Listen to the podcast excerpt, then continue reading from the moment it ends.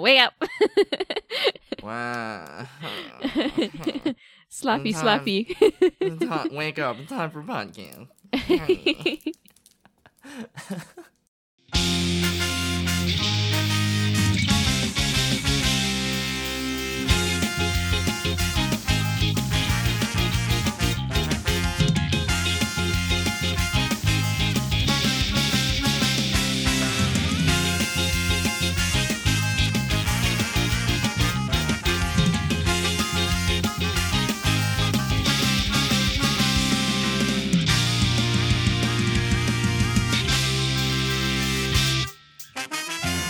Hello, everyone, and welcome to the Adcast, a podcast for the study of modern visual culture. I'm your Heavens Design Team board member and resident snake appreciator, Soup.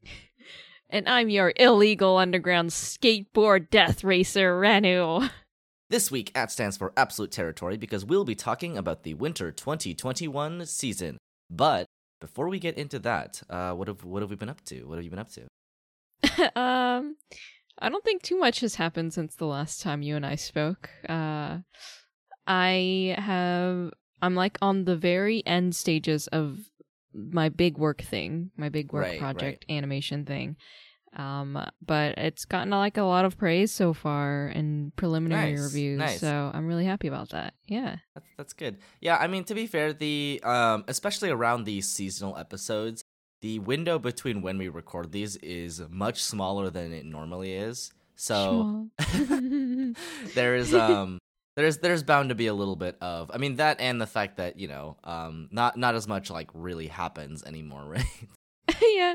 Well, I I mean, mean, Well, yeah. yes and no. Like Yeah, there's yes stuff that no. happens yeah. outside of outside of our own purview that Yes. um we have absolutely no control over. Uh, but we as people don't really do as much that is different differentiated from the, from the day to day. It's part of why we've lost all concept of time. Anyway, yeah, uh glad glad to hear it. yeah, yeah, it's it's going well. Um, hopefully I'll be able to wrap it up tomorrow. But yeah, they they were like, I think this is the best thing you've made at this company, and I was like, cool. Nice. nice. um, yeah. Uh, what have you been up to, if anything? well, today we celebrated my mother's birthday, so I made a that's nice. uh, a lovely little dinner. Um Aw, I made a an entire loaf of bread. It Ooh. was uh like it was roasted garlic and rosemary bread. Probably, I think, uh Mm. probably one of the best loaves of bread I've ever made, I think. I- Ooh, I think I I want to. I want to try.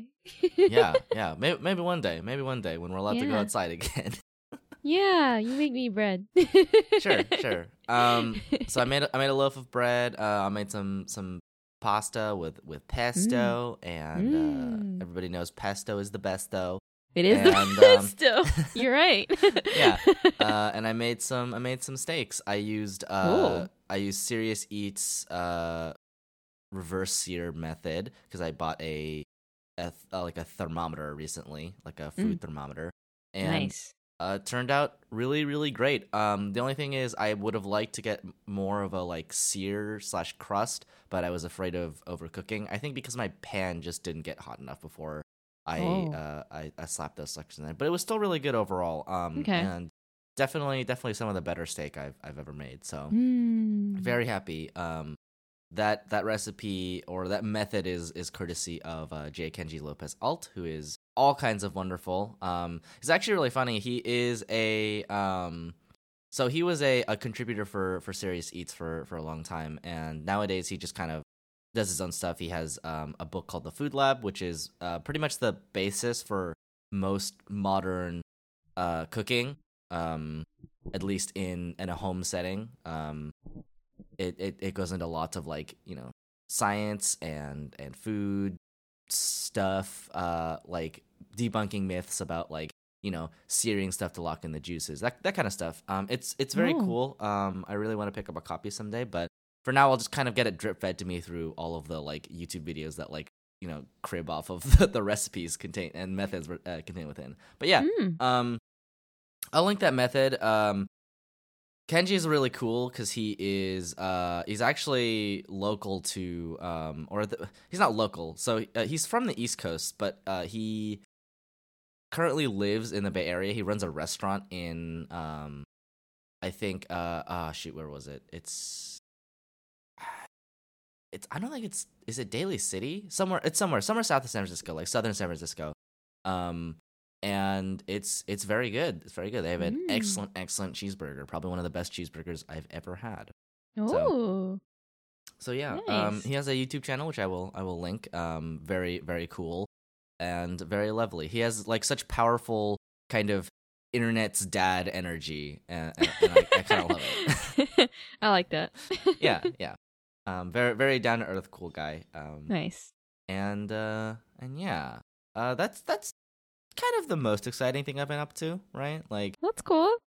you know, um, to be honest, like we, the the sort of uh turnaround has been like like what we recorded the last episode like like not even a week ago so Yeah, like, basically less yeah. than a week. it, it was like five days ago and then we also we also hung out yesterday to watch anime so like yeah, um not not a lot has happened obviously in in that span of time um yeah, I mean that's okay though, because like we have a bajillion things to oh, go yeah. over this Yeah. episode.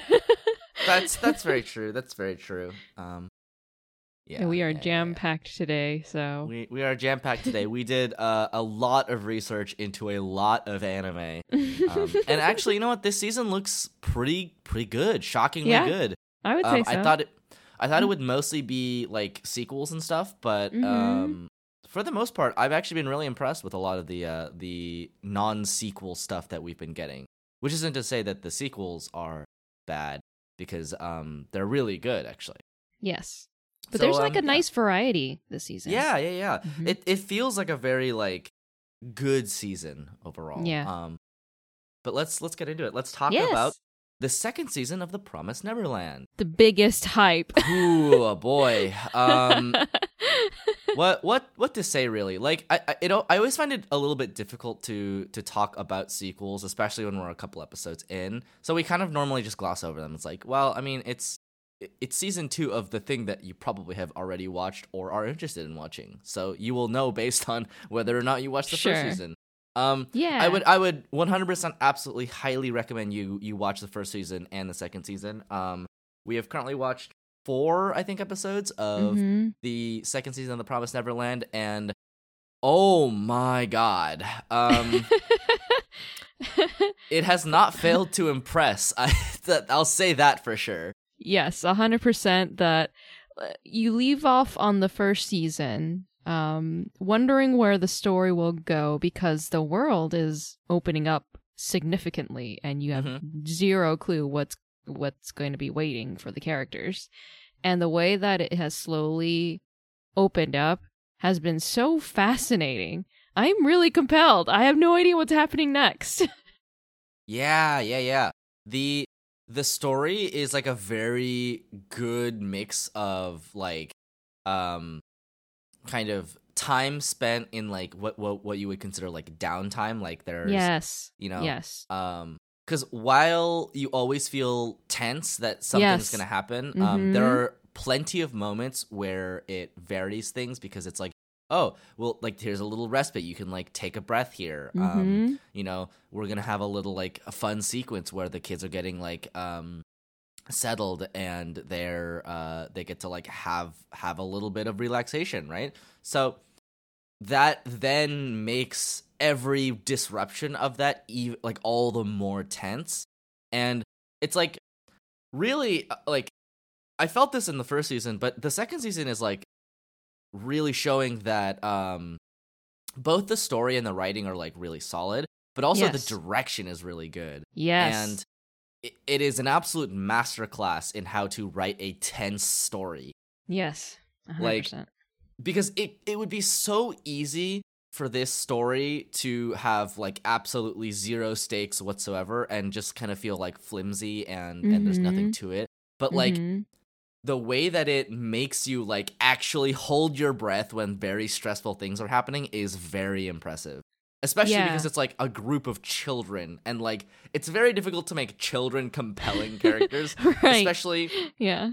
the more realistic you make children the Mhm. like more difficult it is for for people to like uh I find the more difficult it is for people to like um depending I, I think it's a spectrum, uh, mind you, but like sometimes when your kids are too realistically children, it can be very difficult to get invested because you're like, oh god, stop whining, please. yeah. but but on the other hand, if your kids are like too unrealistic, where it's like, mm, you've activated my trap card. I I planted these landmines here 40 years ago, right? You'd be like, this doesn't make any sense. Children are not like this. Um, so it's very important that you strike a a, a balance between. There is a you know, balance, yes. The the fact that um in this show like Mhm. the kids are um shown to be very smart and intelligent and capable to begin with because that makes them tastier right um there is a story conceit for why they are so smart and at the same time there are a lot of moments where they also have like weakness because they're acting like children which i think is really great um Yeah.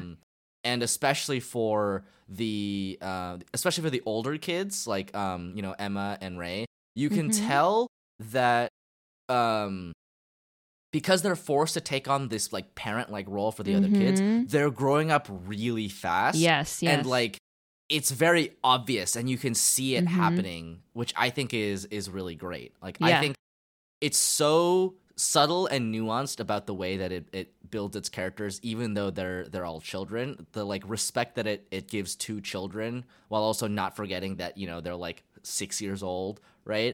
It's it all comes together to like actually make you like root for these children. You're like yeah yeah kids beat them beat those oppressive structures. Beat those uh, demons that want to eat your brains. Yeah, they they have the children move the story along, but also they're thinking for themselves and thinking of ways to act, but also try and do it in a way that won't necessarily endanger, you know, their family, um, Right. children. And I think that's so. I mean, that's relatable on a scale of like if you as an adult were in that situation, you would probably be thinking along the same lines. And so you just kind of very easily immerse yourself in in their struggle. Yeah, yeah. Um, I'm very curious to see where uh where I will be feeling um at the end of this uh, Yeah. season yeah. um about the Promised Neverland, but hmm um I am having a lot of thoughts, and I know I I definitely talked about the Promised Neverland first season, but um I don't remember anything that I said about it, um and I would just like to say that um this show is about uh raising children, human beings to be uh smart but not too smart to be complacent and innocent and naive and to be used for the the purposes of people who want to eat them. Hey, doesn't that Mhm. sound familiar? that's that's society, baby. Yes. Anyway, um, I mean, to be fair, there's, um, I feel like this is something that's like pretty easy to like look at anytime you have any media about like creatures that eat people. Is that oftentimes they're um very easily read as a metaphor for larger power structures that like will exploit people for their own gains, um, regardless of the harm that they cause. Like, you know, um, like the idea of vampires as like Mm. fancy schmancy uh like decrepit billionaires that live in giant castles and feast upon the working class right? Like that's not a very hard metaphor to, to make. It's not a very hard line to draw. Um yeah, but uh yeah. they're they're pretty.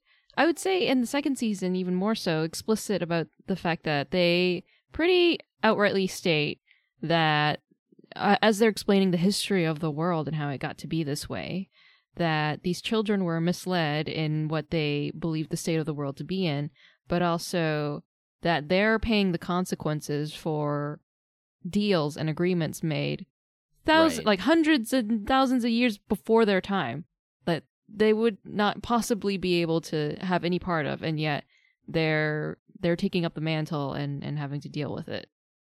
Right. Yeah so I I also really like the um I really like the uh the other characters that we we get to see the demon characters um oh yeah Mhm. um, Sonju and and Mujika, I think they're really cool and interesting because they tell us a lot about about demons as Yeah. a um as a society, which I, th- I Mhm. think is really cool. Um, and the fact Mhm. that they they don't eat humans for for religious reasons. Um, Mujika kind of not wanting to a- a- at all, and Sonju being more like, well, you see. Domesticated humans I cannot eat, but a wild human, I mean, yes, yes, yes, I could hunt one of those down. Mm-hmm, tasty.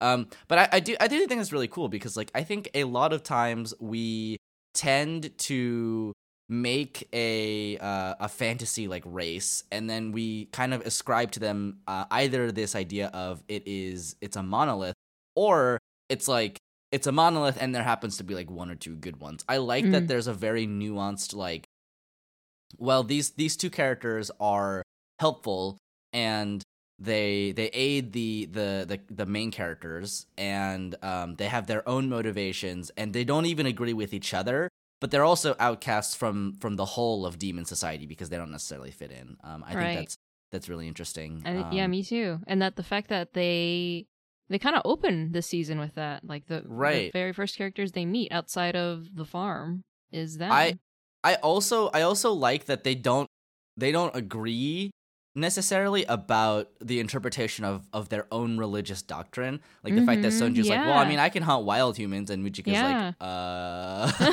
don't know about humans, friends, not food. yeah, yeah, Right?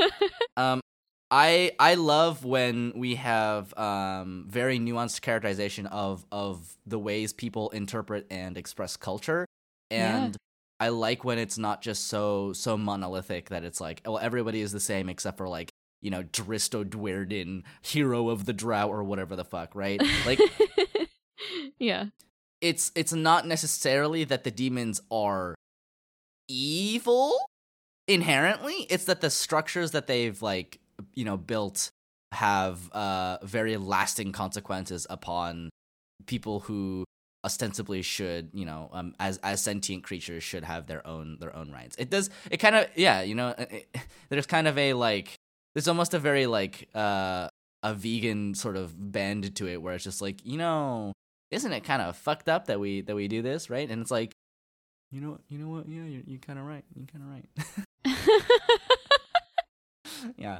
Um so i'm very interested to see where that that that is going. Um i have uh super enjoy every episode is just a joy to watch and i cannot wait for the next one. Everyone leaves Yep, off and you're like oh oh oh yeah um i i might want to go read the manga uh just to like know what happens because i'm like dying to know what happens but at the, at the same time like the the way that the anime is uh is produced is so good that i i kind of almost want to just experience it through the anime first Yeah, that's that's kind of what where I'm at too. Is as tempting as it would be to go read the manga, especially because the art is amazing in the manga as well. Um, the pacing in the anime, and I imagine it maintains this in the manga too, is so good that I don't mind just waiting weekly for the new- yeah new, episodes. Even though like it keeps me in tension, I'm dying to know. But it's like a good kind of like I'm really excited for the next think- episode.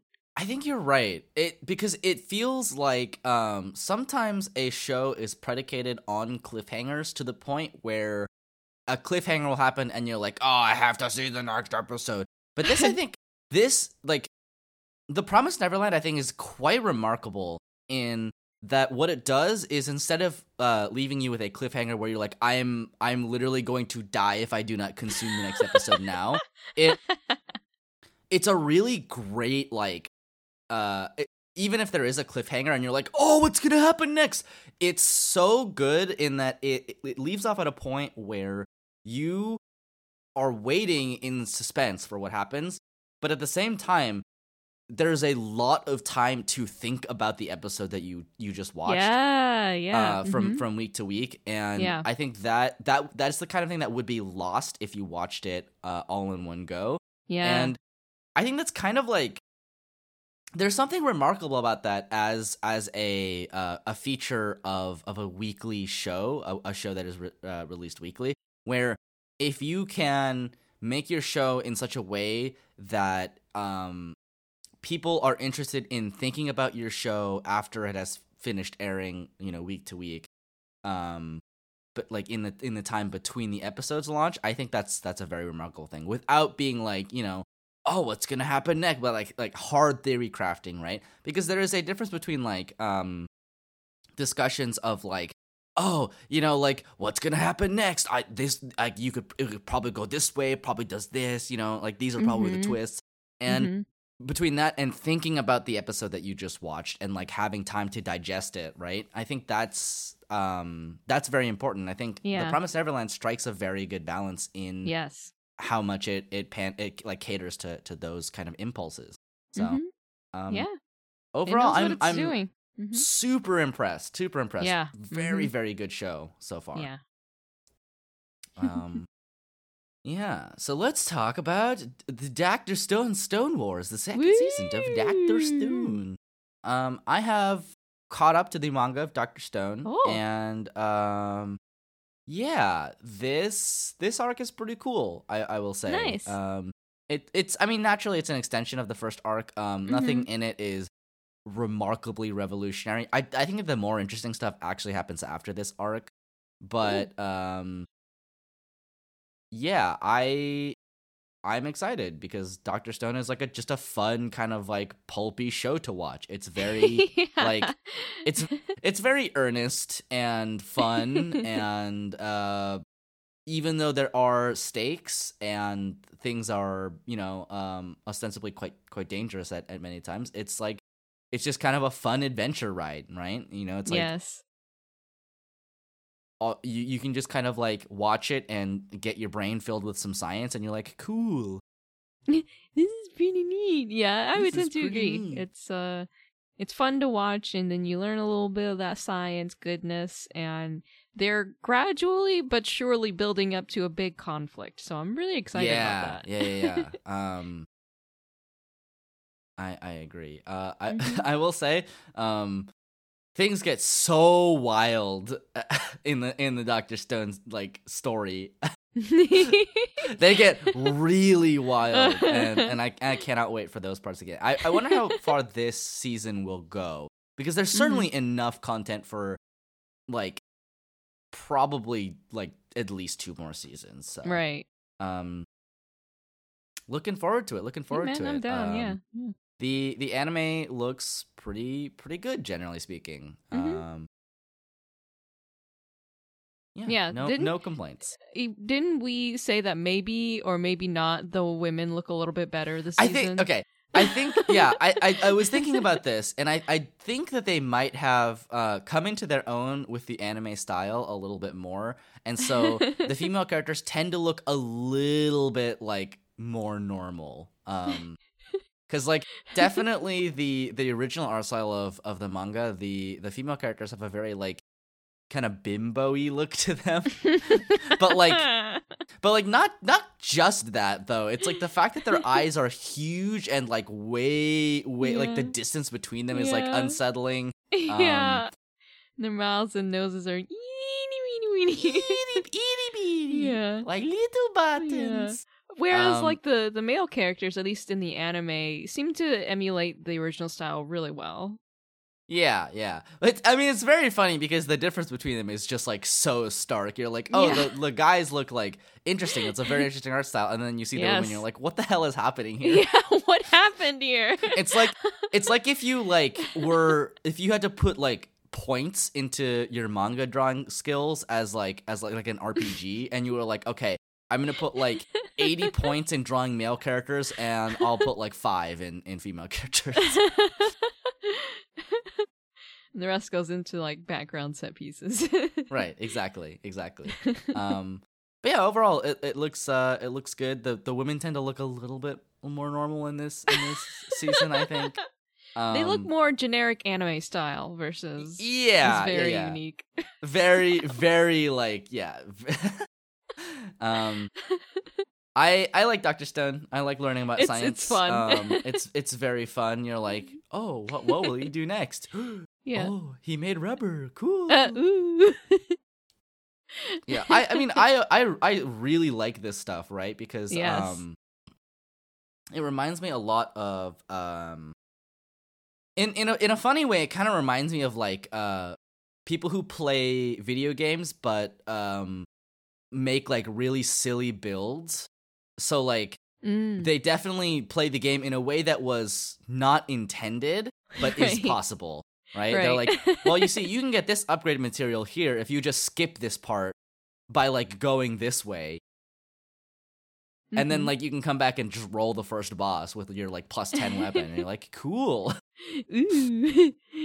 right? Um, it's it's very fun because it's like definitely it feels like you're playing with the world in a way where it's not necessarily intended, but it is allowed, and I think that's very cool. uh, yeah, I Um, agree. It feels like watching a speed run. You're like, oh, civilization speed run, cool. Yeah. All right, uh, let's talk about Horimiya, which uh, I have been waiting for to get a proper anime uh, for years now. Ah. I I love Horimiya, and I do think that it um this isn't a problem with the anime, but I think that the manga kind of runs into a well now what problem um a Oh. little bit later down the line um just because Mhm. it has been going for so long but like Mhm. um although it's based off of like a a web comic I think um oh. which uh which is interesting um but it- yeah it kind of feels like maybe the source material is like at a certain point was just like well now what but um the i really like horimiya um because i think it's uh one of the really great kind of like romance uh stories in um in like kind of the manga sort of anime space. Um because it's very like in a, in a in a sense it's very realistic i think. Um the way that it kind of gradually builds its its characters relationships um and the way that it kind of depicts this very like um domestic relationship right because oftentimes when you have a um this is something that i noticed and this is something that i was i was thinking about when um i linked a video recently about Tonikawa in the podcast discord um yeah. and It was a good video. I liked it. yeah, yeah, yeah. Um, the the editing on the pause and select videos is always like very, very impressive. Um, but the idea of uh, Junai as like a genre um, of Mhm. like pure love, and the idea that it is the process, um, that it is about the process of getting into a relationship, but nothing afterwards, and Yeah. the idea of like love being built in in domestic spaces as the relationship being where love is built. Um, hmm is very interesting and I think very indicative of of the way that you know Horimiya kind of operates. Um, yeah. mm-hmm. which is which is really great because I uh, I really like that kind of stuff. Um, and it has. I mean, not I'm not gonna lie. It has always irked me a little bit that like um a lot of romance anime seem to end when the characters get into a relationship. Me You're like, well, too. well, like, where's the rest of it? right. It's like that's Right? the end goal. That's it. The end. Bye. It's like, yeah, it's like what well, what- well, what happens afterwards? And, right. Because I think a lot of yeah. authors think that the the stuff that comes after is boring, right? Because it's domesticity or you you right, know what right. what will happen afterwards, and it's like, but there's interesting stuff there too. Like that's where all the cute stuff happens. I I want the fluffy stuff. I want And- that fluff. Yeah. Um but but I also I also completely understand, right? The the Yeah. sort of um drive to get into a relationship is a uh very powerful motivator of uh character drama. Sure. Right.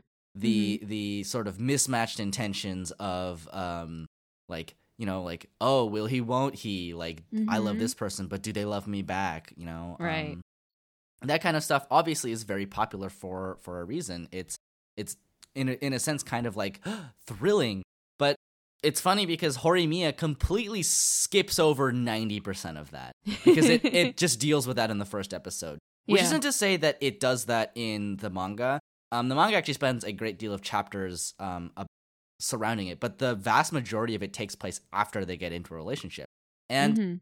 the thing is, um, so Horimiya actually had an OVA that came out um a while ago, um, and I guess for that reason they kind of like Full Metal Alchemist Brotherhooded the first episode, where they were like, oh, um, well, I mean, you've probably already experienced all of the all of this stuff, so we're just gonna gloss over it, really.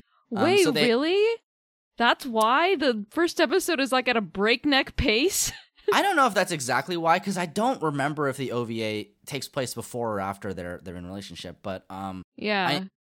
um, but I do think it's an interesting choice because uh, there there is a lot of like kind of tension and drama that happens in the in the lead up to them getting in a relationship. But uh, the anime is just like it just handles that in the first episode. Like it, it skips like months, which, which yeah. I think is hilarious. I I was I was rather shocked because you know, as someone who has read manga of this nature before, it you you expect a certain type of pacing, right? And right. so I was really shocked at how quickly things were moving along. I was like, "Oh, they're already. Oh, okay. They acknowledged feel. Okay, so now they're they've set up this kind of. All right, and it was rather overwhelming, and I wasn't sure if I liked it or not. um, yeah. and I I don't. At least it doesn't seem like the rest of the show will go at that that quickly of a pace. I don't know. Um, if it does, then it's then there's a very clear intent there. In which case, I could I could be down for it. But um, yeah, I don't know. Yeah, because I- there's a part of me that really likes a, a deliberate pace as well. You know, where it's like you just kind of build up to it, and then it happens, and then you explore the rest of it after. You know. I uh I, I definitely agree. Although I do think that the um uh I I think a large a large part of it seems to be just because so much of Horimiya happens after they get into a relationship. Like Mhm. they just kind of decided they would just sort of gloss over it. I I will say though, um the way that they uh the way that they progress the um the first episode is if nothing else it's very like good i think. Um i'm trying to think of a, a better way to put this but it it kind of goes really quickly but i think it has just the right amount of stuff for how fast it was going. Like they have just the right amount of of scenes that happen um between the two characters um and I think a large part of that is because of the very subtle way that they build the visual metaphors that happen. Um, Mm. I think one of the most striking things was how they um, depicted like the kind of like heart pinging, like the dokis, where um, the world kind of goes like like white, and then there's like a little blob of color that goes ping. I think that visual metaphor is is really great. Um, Mm. and they i don't know it, something about it is like it, it really resonates with uh the the general sense that i get um uh feelings wise like it's it, it's kind of like a synesthesia kind of thing where it like is very satisfying to me where i'm just like oh yeah that that's exactly what it feels like yeah um it, it it's like your your emotions are kind of like moving uh outside of yourself um and your like heart is moving a little bit outside of yourself it's like you feel a little bit offset from it like they they have this like Mm. kind of uh visual scene where the characters like silhouettes are colored in in their colors and they're like moving slightly off of like offset uh, of the characters um and it's it's a very cool way of of building like a, of sort of visual shorthand for um for for an, an emotional space um which i think is Yeah. cool. I you know what? I I would agree and I would say that I wish that I had seen more of this kind of stuff in that that ping pong anime that was yeah that was oh all and no show. oh my god yes not not the ping pong anime, but the one with the two girls, obviously. I, from, yeah i know exactly what last you year. mean yeah. Um yeah, no, I I completely agree that they build up to the emotional moments really well, even though it did feel like they were skipping over a lot of things. Um I ended up enjoying the episode and the story they were building right a lot. I, I would suspect that the um the episodes are paced a little bit more normally afterwards. That's what I feel like would it will end up happening, or at least I hope, so that I can just absorb the moments better. Right, right, yeah, yeah. Mhm. Yeah, it um the I guess the conceit of the story starting with the relationship coming together and then exploring the rest of it afterward um, is one of the reasons why I like um, Ore Monogatari so much. Mm-hmm, mm-hmm. Um, where they establish their relationship really early on in the um, season, and then the rest of it is just them being cute together, and I love that. I live for that. okay, I w- actually I was slightly mistaken. Um, it looks Hmm. like the uh the confession in the manga actually happens around chapter four to five. Oh, So it is actually pretty quick in the manga too. Um, but the fact that they crammed five chapters into one episode is is a little funny. that is still impressive. it's a lot to cover. Um, it is still a lot. There's a lot that I want to talk about with Horimiya that I won't touch on yet because obviously the anime hasn't, you know, finished airing. We haven't watched more than one episode of the anime. Um, Mhm. and it's mostly just kind of like my thoughts on the way that um the story itself progresses. But Mm. uh, Yeah. yeah, I'm really this- interested to see the rest. I think this is a, a good place to to leave it for now. Um, Mhm. Horimiya is a really great like, uh, it's a really great romance like manga slash anime, but it's also one that feels very different than a lot Yes. of of romance uh, Mhm. series. Um, it it has a very like refreshing quality to it. I think, Yes. largely because the characters are so likable and Mhm. because they're so well developed. Um, yeah, and I- definitely. and I will say that there is kind of a um it this is funny. I think that there's kind of a shift in the first couple of chapters where the manga like um pivots to what it actually wants uh, what actually has it Hmm. has decided to be because Mhm. the first couple of um chapters to me are very like they read as very like switch girl um if you've ever read that um Mm-mm. where it's like the the main characters are very concerned about their their uh sort of non-school identities getting leaked to to the Oh, school and Mhm. that's a source of tension whereas in in Horimiya it starts that way but like goes in a very different direction and kind of decides it doesn't Mhm. really want to be about that um at least not primarily um which Mhm. I I think is interesting um I will I will say Horimiya is by far like one of the most refreshing love stories that I I've ever experienced um Yeah, I as someone who uh doesn't love reading a whole lot of the or li- reading or watching a whole lot of the romance genre, I do have like a couple of ones that I like, like Orimoga- Ore Monogatari. Uh, this one does feel different, and it feels different enough in a good way that I am very fascinated to watch more. uh let's talk about Hataraku Saibo second season speaking of sequels very cute still. Um, Hataraku Saibo, uh, or Cells at Work, is uh, both a a fun monster of the week show, uh, while also being educational about your body, Yeah. and um, it's it's also got a great translation. I've noticed. Um, there Mm. is a very specific thing that they do, which is um, the characters will some will will sometimes uh, in the subtitles say, "What the cell is that?" which I think is so cute. I think that's so fucking funny. Like whoever decided whoever decided to translate that deserves a promotion. they do every now and then just drop a pun, and it's like, oh, I I like that though. like, yeah, it, it works very well in Yeah. in the tone of the show. Um, Yeah. and I, I think it's it's really great. Um, it, I mean, the show itself has has some puns for sure, like the um, so the purines, which uh, are responsible. Yeah, the pure. yeah th- so the purines which are you know in your body responsible for um uh you know uh thing like a purine buildup can lead to stuff like gout and like kidney stones Mhm. um but in in japanese uh because it sounds close to to pudding which is the japanese word for pudding um they depict them as little puddings which i think is hilarious i think that's so cute it was Um, so cute.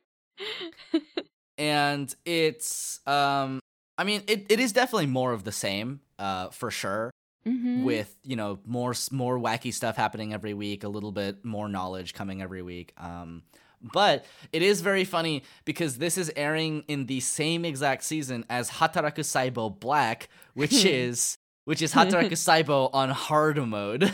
and and it, it's it, it it's funny because I, the episodes I think have begun to mirror each other in in a very they like, have, yes. cute way. Yes. Uh, like they're talking about like like purines uh, and how like you know uh, good bacteria can help clear those for you, and then and then in the like terrible shitty body that like you know hasn't been taken care of in like forty years, it's like oh oops, here's the kidney stones Yeah, or the the hair cells. or the hair cells. Yeah, yeah. they both had hair cell episodes, and one goes well, and the other one not so well. yeah, yeah, yeah, yeah. Um, well, what one is about acting, the other is about hair loss. So you know, Yeah. that's that's how it goes. Um, the uh, I. I, I okay so I, I I made this um I made this comment while we were watching both of these where despite the fact that one of these is a healthy body and the other is a um very unhealthy body uh both of them go through so much shit Yeah. like what like one of them is uh, like the the Hataraku Saibo black body is like oh yeah smoking drinking and now erectile dysfunction it's okay we fix it with Viagra oh J- JK gonorrhea yeah. and you're like oh this poor dude Yeah, I would say um I buy into the cells at work conceit a bit more um because even though we're super curious about what's happening to this body, um we don't know what they're doing to to gain these conditions, right? And and that's fine. Um because everything is in the point of view of the cells. Um versus something like Osmosis Jones, you do get to see the kids kind of daily life and what happens in order for him to get these conditions. Uh, but it by like seasons later, it feels like he's gotten into everything, and it's right like- right right It, it feels ridiculous, and so I like that they kind of don't show that because every day your body is actually fighting off all sorts of things that you Sure, never even right. experience symptoms for because your immune system is so effective most of the time. Um, so it feels appropriate. Mhm, Um, mhm. But yeah, it it's The- still like the fact that it's every episode is a new thing is pretty wild. I in in a certain way the the Hataraku Saibo black body almost makes more sense yeah, yeah, exactly. because all of the stuff that that that body is going through is like more or less like you can kind of tell what's happening out there. Yes, you're like, yes. oh, that dude is smoking now. Oh, he's Yeah. drinking now. Oh, yeah. Oh, oh, oh, he's he's boning. He's boning. He's doing the sex. He's doing the. Oh, oh, he's stressed from work. He's he's going bald. oh, oh no, oh no, he's got gonorrhea. um, it's yeah. Um, Hataraku Saibo Black is uh, it's a very fun counterpart to to Yeah. the uh the regular series because it's less like monster of the week and more like survival horror apocalypse. It's like the poor cells in his body are like, what is even the point of us being alive? like Yeah. what what future is there for us? I would say like at first the the general feeling that you get is like why are they airing these like basically back to back within the same season? But then as things progress, you kind of understand why and it in a in a way it makes the uh the spin-off kind of more along the lines of like dark humor versus just being dark. Yeah. I feel like it would be if you were to watch it in isolation, right? No, I I, um, de- I definitely agree. There's something like Yeah. very like darkly funny about the fact that like this body just cannot handle this. like you see the good body just having a swell time all the cells are competent at their work and they're doing their best and everything's working out great because the body's taking care of itself and then these guys there's there's definitely an aspect of it where it's like this is like almost certainly a like a public health like move to like Oh, make no, people take care of their bodies. you know it definitely feels like there's a huge public health agenda behind this Don't smoke, don't drink. yeah d- wrap it before you tap it. yeah yeah 100% I don't know how they're gonna solve that overwork problem. Just don't don't get overworked forehead. Yeah, Oh, yeah, I, yeah, I know. The the fact that they kind of have a small commentary on, I guess, Japanese yeah, Japanese Japanese, work culture. I think that's Yeah. I think that's hilarious. yeah. I, I legitimately think it's very funny that the um the sort of uh, overarching theme of of Hataraku Saibo Black is literally just well, this entire body is like a society, and it's overworking the shit out of everybody involved, and the like. Uh, the the ostensibly the forces that may control them are just making the worst decisions at every possible turn, making everyone's job way harder all the time. Like the idea of it being a like a black company um as as a as a term that Mhm. generally refers to uh a, a company that like has like dubious work practices um Mhm. is is i think very apt and also Yeah. very bitingly funny because it's like well everybody in the body is getting overworked because the guy is part of a society where his body is getting overworked yeah, exactly. um so there there's definitely there's definitely um a, an amount of, of humor in there um i i like that they uh, have gone for a slightly more mature art style like all of the the Mhm. body like all of the cells look a little bit different which i think is is very cool yeah. um Mhm. than than the the healthy body counterparts like the kids are just like gruff and like mean the uh the macrophages seem like a little bit more old fashioned and they're all tired all the time the killer T cells are like mega killer T cells. They're like super buff Bara bros. I think that's so funny.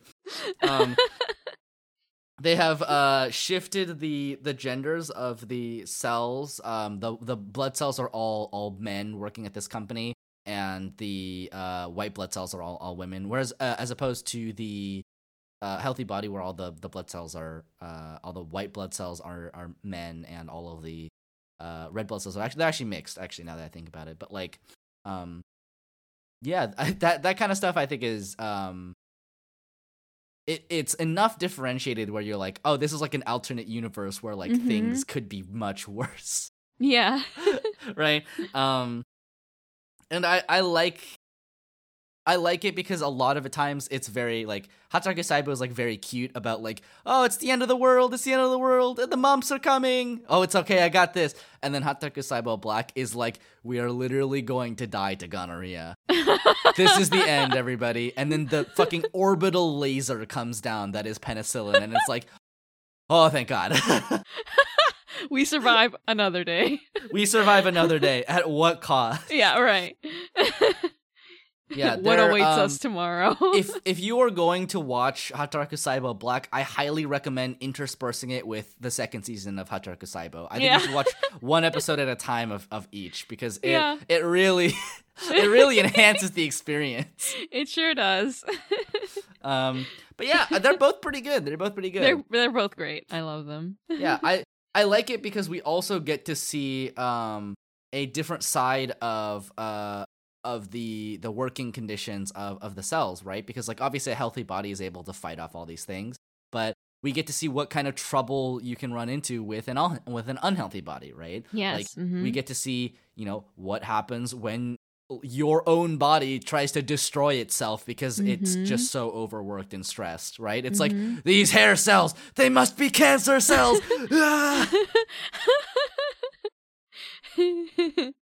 Yeah. Um definitely definitely recommend both of those. They're very cute shows, especially if you know anything about like part of the enjoyment of watching these shows for me is just hearing Renu go My delighted gasp at how Yeah, they're the, de- the delighted science gasps.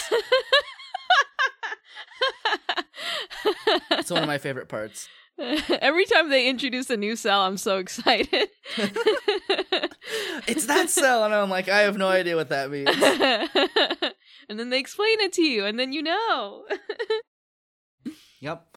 yep. Yeah. Um let's talk about Wonder Egg priority. My god, what to say about Wonder Egg priority? Holy. Um yeah. if you are going to watch any singular show this season and you wanted to know what the standout show was, it is Wonder Egg priority 100%. Um like obviously the Promise Neverland season 2 is very good, but I would. I mean, you have to watch the first season to really appreciate the the or, or experience the second whatsoever. Um, Right. Wonder Egg Priority, obviously, uh, being its kind of own uh, show, is very. Man, I don't really even know what to say about it. Um, Uh, I, well, I, I've I'll, I'll say okay. Let, we can start with the animation, right? The animation is quite good, in, in my opinion. Um, Mhm. it's it's a pretty show. Um, the style is cute. Um, in terms of like the plot, the plot is the reason I laugh when we bring this up is because it is. Uh, uh it is very confusing, but right, yeah, in the way that because uh, you don't really know what to expect will happen next. Um, Mhm, a lot of mhm. things feel like they come out of left field because a lot of stuff happens that is very abstract and fantastical. Uh, yeah. Well, so there is a um here's the thing, right? Is that a lot of anime because it's so fantastical can oftentimes kind of play into a a fictional space where it's expected those things are happening where um for instance like if you were watching a high school anime and a bear showed up for some reason and decided I'm a student now you'd be like yeah okay right but the thing about Wonder Egg priority is because it is um it is using that aspect very intentionally. It kind of uh makes it foreign again in a way that uh really kind of plays with your perception of of the show. It is a it's a term that is kind of er, like so, sometimes somewhat erroneously called magical realism um where things are are happening There are like like fantastical things that are happening because they have some point to make about about reality itself mhm. um it feels a lot like uh I- don't know if you've ever read a Haruki Murakami novel, but a lot of Haruki Murakami novels play in this like very magical realism space where like Mhm. the setting is ostensibly real life, but there is a much that is fantastical that is happening, right? Like talking cats and you know UFOs that make people lose their memories, that kind of stuff. Um, Mhm. Wonder Egg Priority really plays very hard into like a very explicit sense of, of magical realism as like a greater than reality uh kind of uh story and setting and it's it, i think what's important is that the way that you do that is first you have to ground your show uh or your your piece of media in realism for magical realism to have any real meaning Mhm. um, and I think Wonder Egg Priority does that really well. Everything about the show, from the the direction and animation to the sound design, makes it feel very grounded and real right up until the point that weird stuff starts happening and it makes you Yeah. question what is real um which is Yeah. which is very important it's a hallmark of the genre Yeah, yeah, I would 100% agree that when the weird stuff starts happening, it really threw me through a loop because I Yeah, was like, yeah. what is this egg? yeah what why is there an egg why is she in the bathroom did a person just come out of that egg yeah.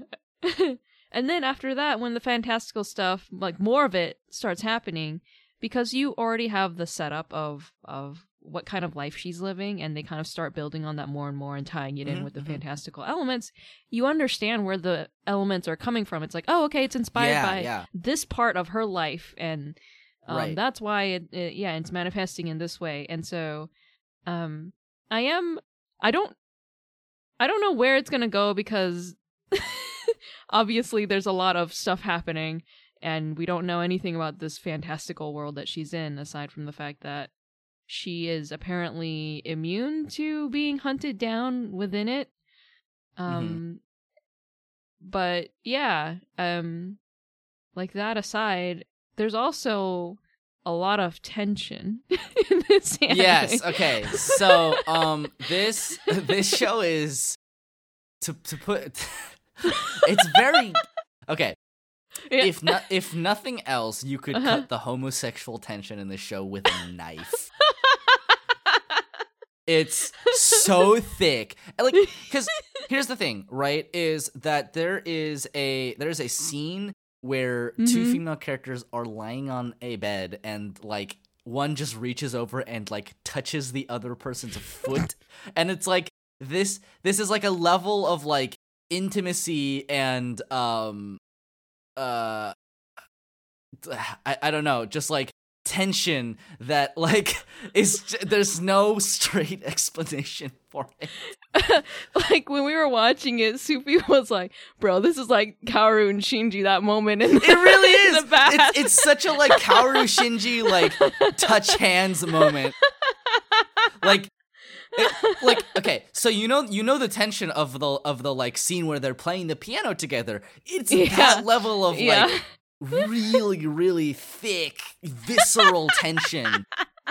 Because like okay, here's here's the thing. There's something just about the fact that like that you just like grab someone's foot that's like very very different than like, you know, uh even grabbing someone's hand, right? Cuz you're like Okay, in the first place, who would ever think to, to animate this? It's like, all right, so for this season, for this scene, we need, we need her to grab the foot, grab the foot. I need you to animate her grabbing the foot. it's like, okay. but like, but but I mean, there is a kind of historical sort of context um, to be to be drawn here because um, traditionally in in many cultures, like feet are seen as like dirty because they're the things that touch the ground. You're not supposed to point at things with your feet. Um, very specifically in uh, the Bible, there is a um, there are many passages about like you know Jesus washing the the feet of beggars and and the like. Obviously, um, there are some questions about the the translation and interpretation of those texts because um people might have thought that you know feet were a uh, a euphemism for your bits um which which you know is but i mean that that is also important to to consider the fact that um the idea that um that that feet are like uh, a thing that touched the ground and they're kind of like these these dirty objects um and uh you know normally people i guess like just wear shoes so like there's something just very there's something very viscerally tense about just like touching somebody's foot. Yeah. Right? Like yeah, and and the fact that they're like, well, yes, this is how our definitely heterosexual are gonna interact. You're like, ah, I see see what you're doing. Um, but no, no, no, yeah, for for sure. I I do think that a, a large part of it is on purpose because the oh yeah, the general sort of aesthetic of the um, and thematics of the the show seem to be about uh about people being bullied, right? Um, mm-hmm. to the point where the people who uh, need to be saved are people who have been bullied and have committed suicide. Mm-hmm. Um, and obviously, th- like, there's a big kind of content warning here. Um, in the first episode, a person definitely jumps off of a building, but Mhm. like, you know, the idea that um, like it has it is the, the Wonder Egg Priority is one of the shows in recent years that has had the kind of strongest tour de force uh first episode I've seen in a in a really long time. And it's because it immediately establishes its uh core themes and and core emotional like emotional core like right off the bat where it's like, okay, you're supposed to care about this because um this girl uh was was bullied and basically uh watched by and like didn't help somebody who was who was also being bullied and they committed suicide, right? Mm-hmm. And there is an amount of like survivor's guilt and um um uh trauma kind of associated with that. But there's also the idea that um being a bystander when you have the ability to help somebody is maybe a kind of uh it, it's a kind of evil, right? Where um it is it is a um it it is something you are complicit in if if you are uh you know helping or ignoring like evil that is happening in the world to the point Mhm. where it's so explicit about this that the uh that the kind of enemy force in in this show is like uh, in the first episode at least like the manifestation of evil is the see no evil they're literally like they, Yep. they they're the see no Yep. evils right Mhm. um so the idea that um being complacent and uh allowing evil to happen around you is is being complicit in in that evil as I think a very interesting thing because it's also very like sympathetic to the main character obviously about um the fact that she was also bullied and she also had that kind of um trauma associated and she just wanted to be left alone right and ultimately the the evil here is is society right it, it's the the people who are doing the bullying um, but there is an amount of complicity that you have to accept for not doing something when you can do something. And Wonder Egg Priority is like, from the outset, it seems to be this um, kind of uh, fantastical journey through reconciling that and through um, wanting to become able to to help people anyway, right? The end goal is obviously for her friend to to come back to life, and the question of whether or not that's even possible is is moot. It doesn't it doesn't matter, right? Mm-hmm. The the end goal is the person who is at the beginning of this story will not be the same person who is at the end of this story. Mm-hmm. Um, and you can definitely tell that, that that is the case from like right off the bat. And I think like it's very honestly it's very difficult to to write a story that immediately grabs you so hard and so violently and and thrusts you into this uh, uh, a space.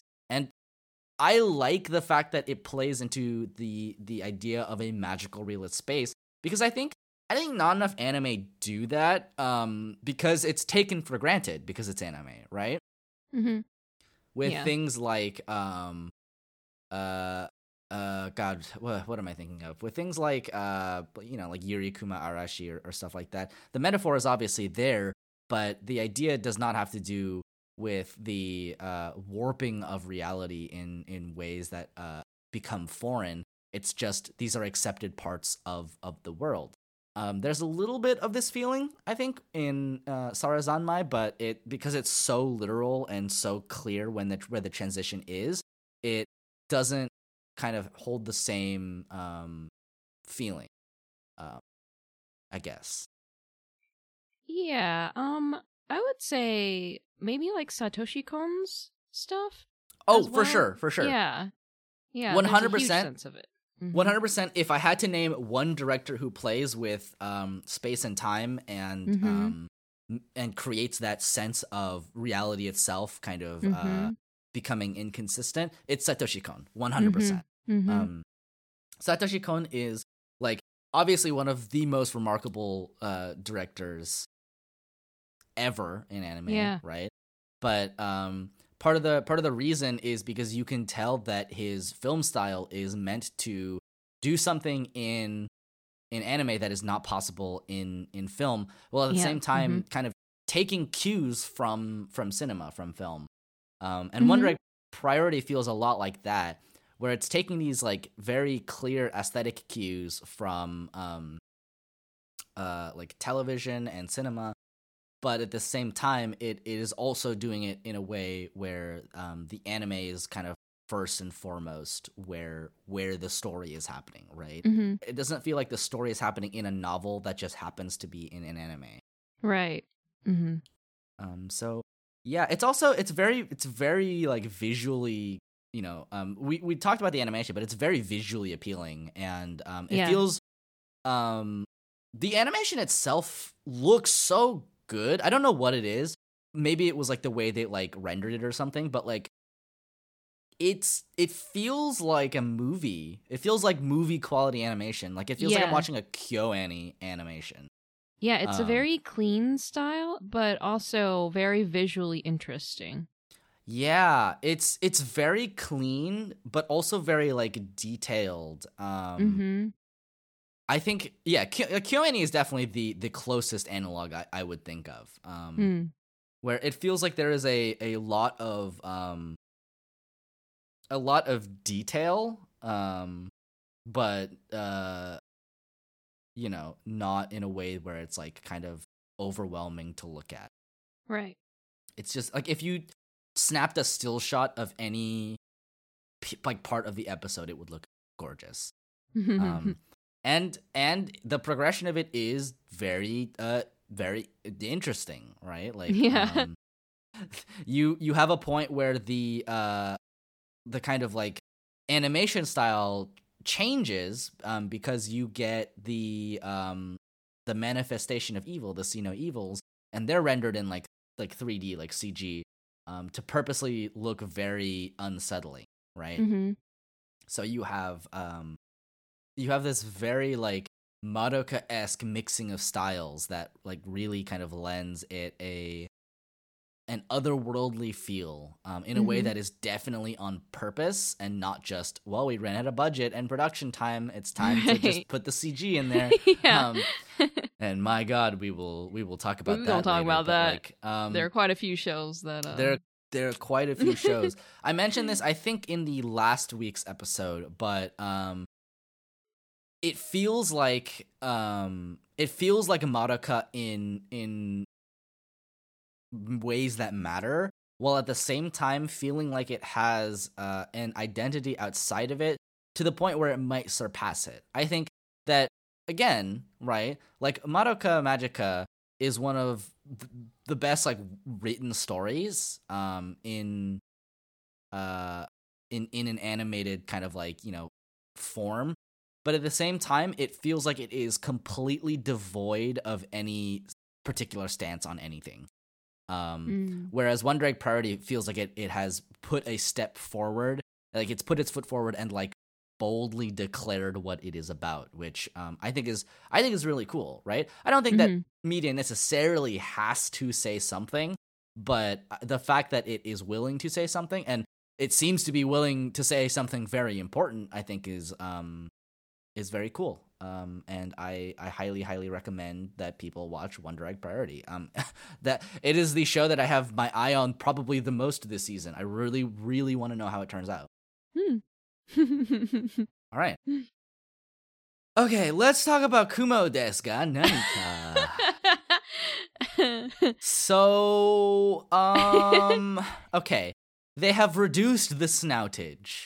okay, Like so, this so background. somewhat. Uh, Soupy has read the manga, loves the manga. I I don't I have not read the manga. My only exposure is to the anime and also Soupy's complaints about how the anime has portrayed Okay, certain yes. character designs. So the main character is a spider, and Yes. the um.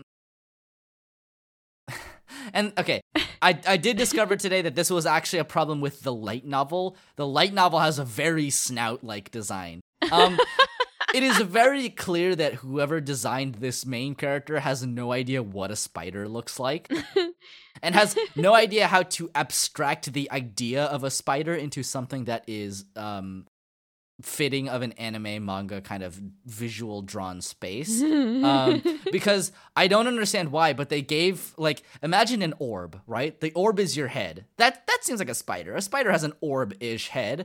Um, but then you add a like a an Undertale Toriel esque snout to it,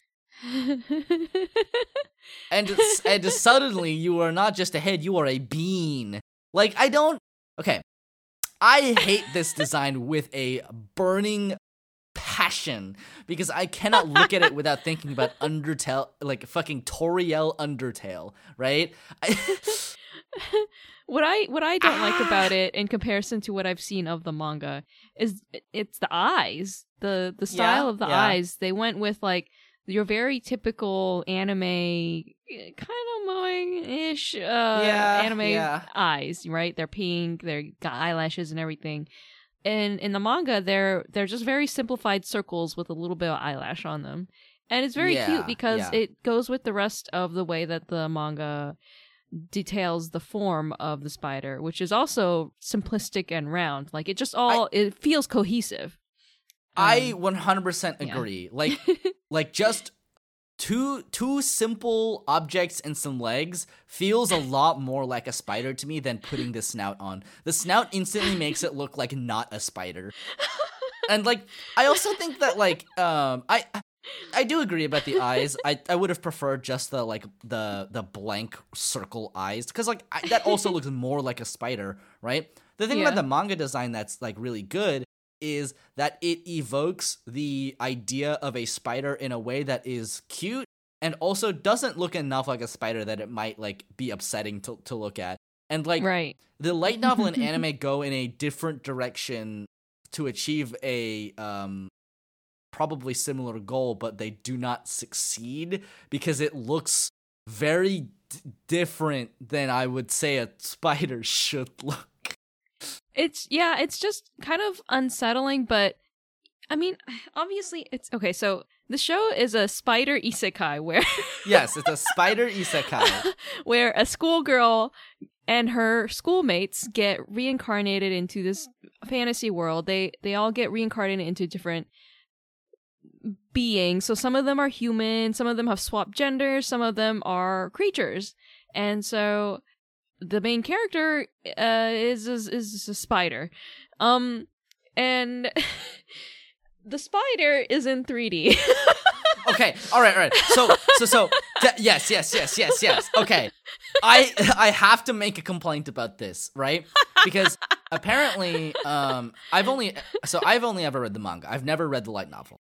Um, and apparently, in the light novel, there's a lot of content that actually gets cut out of the manga because the manga is primarily about uh, Kumoko, the the main character, who is the the spider, and about her kind of journey. But the light novel and the anime actually mention the other classmates and where they end up. And so here's the very jarring thing, which is that we have known that this anime was going to come out for a, a, little while, right? And Mhm. we've seen the the trailers for it. Uh, I've I've definitely ranted about the spider's design, and I and we went into the first episode and we're like, all right, that that's a CG spider, all right. Um, and we're like, we they reduced the snout somewhat, but I really wish they had just reduced it to zero. Just slide that snout scaler all the way down to zero, please. But here's the really upsetting thing which is that when we swap perspectives um, to the stuff that I have no I, I had no idea about by the way because I, I had only Yeah. read the manga and the manga cuts all of this out um, yeah. The the portion uh, about all the other students is completely in 2D it's 2D animated and the the sh- the shift was so jarring because everything before then was in was like all in 3D, right? Like 3 3D like landscapes, um 3D environments, 3D character models, like 3D battle action sequence where she's fighting a frog and running away from her cannibal mom. But like then we move over to 2D and the 2D animation looks actually pretty pretty good. Like pretty, Pretty alright. good. Like yeah. and we're like, "What?" no way. And they spend, I shit you not, 10 to 15 minutes. Yeah. Not Yes. Not in Spiderland. Yes. Talking about like all of the isekai stuff that happened. And Yeah. then we get the ending. The ending credits roll. We had five minutes of of the main character before the ending credits rolled. Yeah. And then the ending credits roll and it's in 2D. It's The the, spider spider, but in 2D. It's in 2D. Like the whole time I was asking, I was like, okay, so why is the spider in 3D? Is it Why? because they didn't want to draw a spider a bajillion times? Even though it's a rather, you know, simple design, it is kind of geometric, so they have to show the spider in all sorts of different angles, doing all sorts of different things. Maybe that's why they went for CG. But then in the credits, they show the spider rendered in 2D. and it looks so much better. It looks it looks so much so better. much better. even given the current art style it I- looks so much better but then there was a there was a very brief shot in the credits where they show the spider in the manga style like with the blank eyes and the cutesy Right, little right. mouth and everything and i was like mother of god yeah.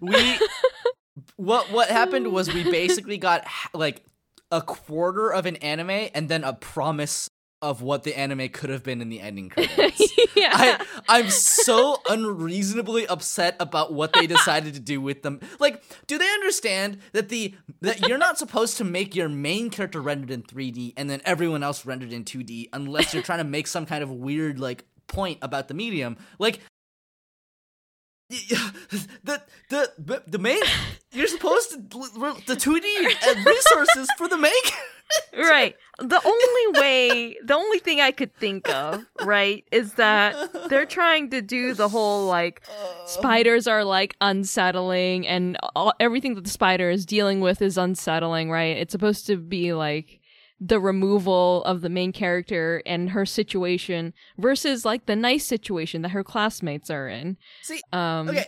Uh-huh. Uh-huh. but it's like as a result, you make your audience stare at the less appealing part of the animation for most of the episode, right? It would be like if in Promise Neverland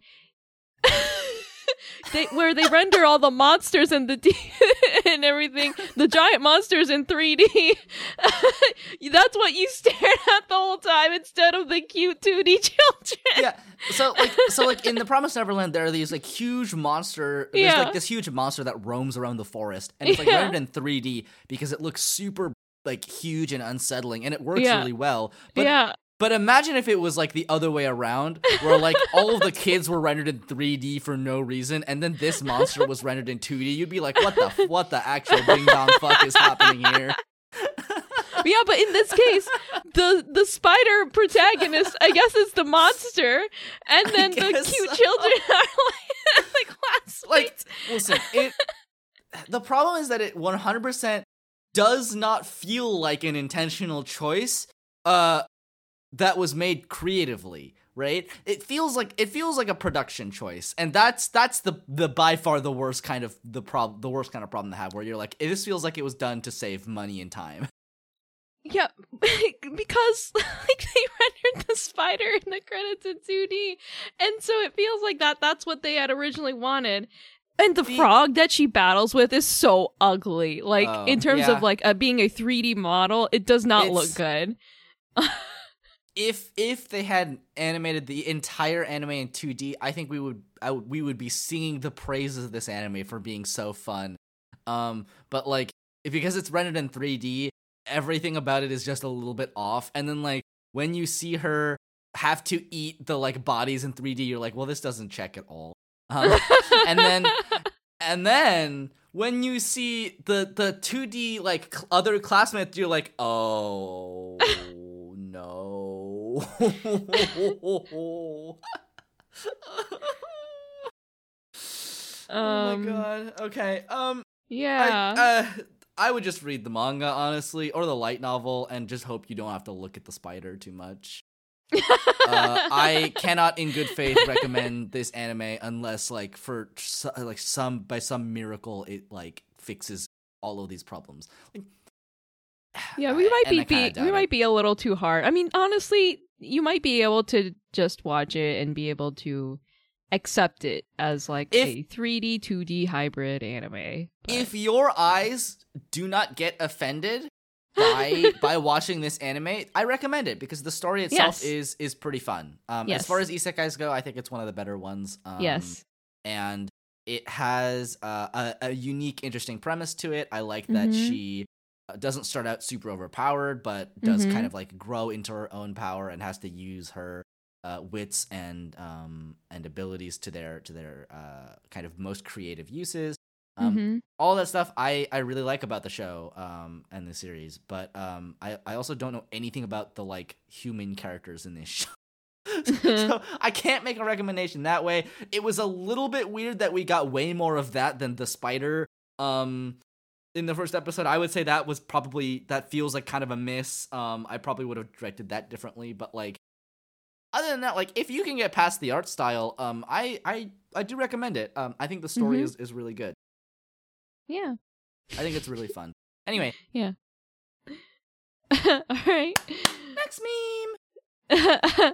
so next we have Kemono Jihen, um, which is also just like another Um, confusing show yeah. for me. It's um like how okay how would you describe so so the first episode is all set up for what i presume is going to be like a a monster of the week situation for the rest of the anime right. um where uh this guy gets hired to come out to the countryside and do some investigating because uh some livestock are dying and um they're uh I don't know how to describe it uh, without just skipping to the end of the episode. Yeah, yeah. Um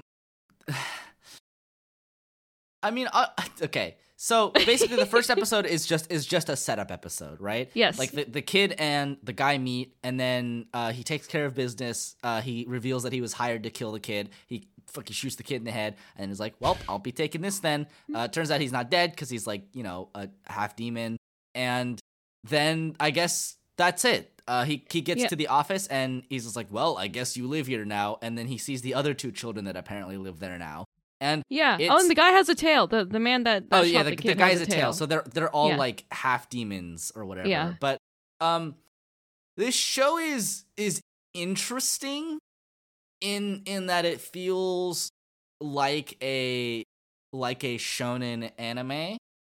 Um, yeah, but but, with horror kind of- elements. but yeah, but with say. more horror elements with a Yeah. darker tone. Yeah. um but also like i don't know it, it, it you're right it does feel like a monster of the week thing. Um it feels like it feels like mob psycho's grungy feral cousin. Like- like, if you if you kind of boiled it down the setup would be very similar to like mob psycho where like you know um uh shady shady man adopts local child local misunderstood child right? Oh, yeah. but everything about it is like it's just like uh much much more feral um uh i i don't really i don't really know it feels like the first episode doesn't give you a very good idea of what the actual show is is going to be like because it spends so much time right. setting yeah. up the plot yeah, it's like the um, prologue. yeah but it's it does it actually looks pretty good and it's directed pretty well i'm just not I'm just not that interested in the premise of it to begin with Yeah. the idea of like supernatural um the idea of supernatural detective agency feels very old hat at this point unless you're you're doing something int- more interesting with with that premise than um just playing it straight and i don't know it just feels like three children with superpowers get into some hijinks and you're like well what's the point Yeah, I I kind of wish. Yeah, Well, I don't. I don't even know because I don't know where the the direction of the show is going and how pivotal it is that we know the child's backstory. But it would have maybe been nice for us to have gotten some of that in the first episode. Like I get why because the first episode pacing wise um in order to explain the kid's entire backstory and meeting this guy like it it takes the whole episode But- now that we know that it's actually about bringing this child to a detective agency and I guess keeping him there with these other kids and and hiring them uh I don't know where it's going to go. And and I'm not sure I'm interested enough to find out. Um yeah and the the art style is kind of I guess character design wise it's a bit everywhere and Oh, that was the other thing about this show. You're right. Yeah. Every character looks like they come out of a different anime. Like the um the main boy looks like he comes out of like uh uh like Hanako Kun kind of. yeah mhm. The there's one boy that looks like he's he's just he just looks like Bakugo yeah from, from Hero Aca. The um the detective guy looks like uh God, what what is he? He kind of looks like a Seven Deadly Sins character. yeah I and then the like yeah the girl looks like she came out of just a different series entirely and I, I I wouldn't be able to place it without looking at her again but like yeah yeah, Yeah. you're I, I completely forgot about this um yeah so if a supernatural detective agency with children that's run by a yeah dude yeah If- like if if that if that premise sounds interesting to you I I would recommend giving it a shot because Yeah. it it is a pretty well produced anime. Um, yes yes. the the direction choices I think were were very interesting. Like the shots were were a lot more interesting Mm-hmm. than um than I thought the plot itself was. Yeah maybe it's like one of those like three episode um it might watches be yeah. but yeah i guess for us we kind of bounced off of the first episode because we were Yeah, yeah. like, I, I, I just, I didn't feel much. Yeah. Um, but Yeah. I, I think it would have been possible. Yeah. I mean, yeah like th- this is like the difference, right, between um a show that is pretty okay and a show like The Promised Neverland that kind of immediately grabs you. Where like, yeah um, the first episode of Kemono Jihen, the uh, so the the main boya is uh is basically he's an orphan uh he's basically like a Cinderella kind of figure where like uh all of everyone hates him and they they're all afraid of him and they they want him to die so they just make him do manual labor all the time. And and the kind of detective coming to town is like, "Oh, your parents are probably still alive. Do you want to see your parents?" And that's that's a potentially like compelling kind of arc and motivation. But I think whatever it is, the way that the writing is, because like I think the directing is is good in this show. The pacing was was pretty good. Um, Mhm. it never felt like it lagged anywhere. But the the writing itself feels a little bit shoddier. Um, because I didn't really feel any attachment to any of these characters. Um, yeah, I would say so. because it just kind of felt like they didn't give you a lot. It felt like it wasn't really the the point, even though you want to you want to get invested in your main characters. Um, Yeah. Whereas with uh with something like The Promised Neverland, you were immediately invested in the survival of these children. mm-hmm. Um, Yeah. And um, you know, with Wonder Egg Priority, you were immediately invested in the ability for this for this you know young young girl to be able to overcome her her trauma and and become you know a, a better person i guess um Mm-hmm. That's not quite the way to put it but like yeah um you need to have investment in in your characters for that arc to be satisfying or to pay off and if you don't build it in the first episode it can be a little bit like uh, it it, it Yeah. might not be necessarily a, a sign of things to come that's not to say it's impossible but like Mm-hmm. you can kind of tell usually um when it when when Yeah. you're going to get attached to a character or not Yeah, like like I guess just story writing wise, um, I I was more compelled and more attached to um Spider Girl than than right than yeah. the characters in the show, and it's kind of it's kind of unfortunate because this show, you know, it looks I would say b- better than the Spider anime. oh it does for sure Yeah, I guess writing wise, it's just not as compelling in the first episode. it's it Um, feels uh, and i think this i think this is the thing right it feels a lot Mhm. more generic than than the spider anime does the spider Hmm. anime is um it it's kind of core writing is very good because Mhm. it uh it develops the main character in in a way that is immediately kind of you're rooting for her Mm-hmm. um and it, and she's an interesting character because she um kind of has knowledge of isekais and uh is trying to figure out how stuff works. Um she obviously has like motivations and likes and dislikes um and with a character that's basically just a blank slate uh like like the main character of Kemono Jihen it you just don't really get anything from it Yeah, like it, when when he's the blank slate, you would then expect that the detective would be the, I guess, more compelling slash entertaining one to watch. But he's also really kind of low key and laid back, um, because he's trying to, I guess, not give away his intentions as to why he's at the village, but still, like, just even personality wise, you know, and yeah yeah and so I- with both very low key characters, what what what's to do? you know, Like, I would say definitely that there is obviously something to be said about um, the idea that not every story has to be a hero's journey. right? Um, but at the same time, uh, if if it's not, I feel like one of the most important things is to write compelling characters. And Mhm. there are ways to write this character specifically that have worked in in the past, right? Characters that have like lots of trauma and are emotionless um and have to have uh, happiness essentially thrust upon them before they they kind of realize that they were in pain all along, right? Um there are a lot of characters that have gone through that arc and for whom that arc has been very compelling like um I think Age- Angel Beats is a really good example of this. But like this just doesn't do it for me, really. Yeah, I would say you know, even though he was such a douchey character, the main character's cousin felt more compelling to watch because he yeah. clearly had motivations, right? He wanted to go to the big city no matter what. He, he want he was willing to kiss up to other people in order to, you know, kind of curry favor and and get to the city. Um, you he had a we had a very interesting revelation where we found out he actually killed his god the main character once Yeah, on right, accident. right, right. And you're like, what the? This is messed up. Yeah, you're And- like, what the fuck? and then we just leave it at that because we're still following the main character, and it's like, well, all right.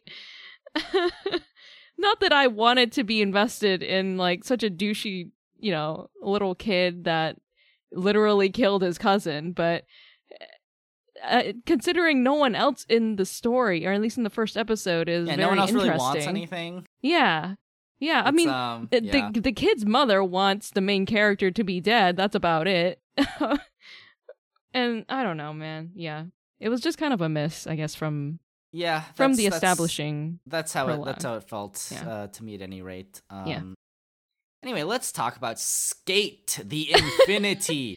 SK8 the Infinity. oh man, what a what a show! What a show! Very Oh different from. Kemono Jihen in every way, I'd say. Um, Uh, so sometimes, sometimes you watch an anime that's just so off the walls bonkers that you cannot help but but want to watch more of it. and that's what this felt like to me. Yeah, Right? yeah, I'd say so. Because like the the the setup of this this show is Yeah. well, you see, there is an underground illegal skate tournament that happens in in an abandoned mine shaft yes. where people dress up in cosplay and skateboard to the death, more or less. They don't. Nobody Mm. actually dies. Probably. We we've yet to see someone die. Um, but it's very dangerous and super illegal.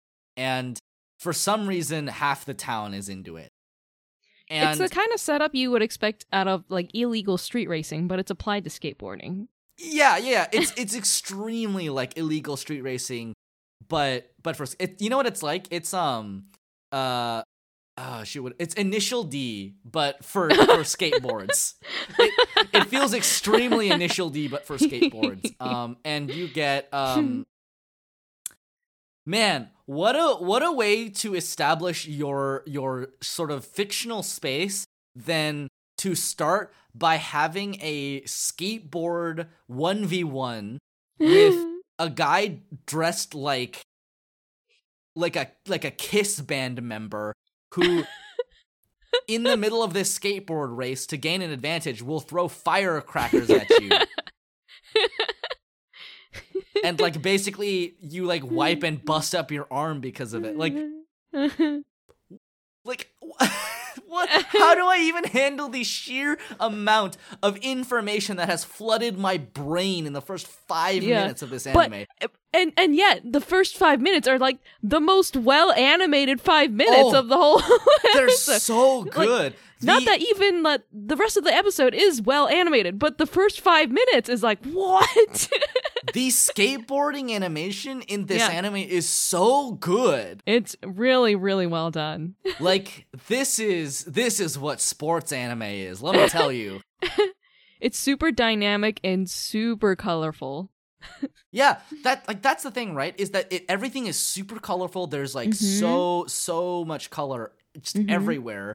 Mhm. Um and the motion is like really great. The the Yes. camera movements are super dynamic. Um there's a lot a lot of animation. Like Mhm. there's a sh- the sh- sheer amount of animation there is in the first 5 minutes is like astounding.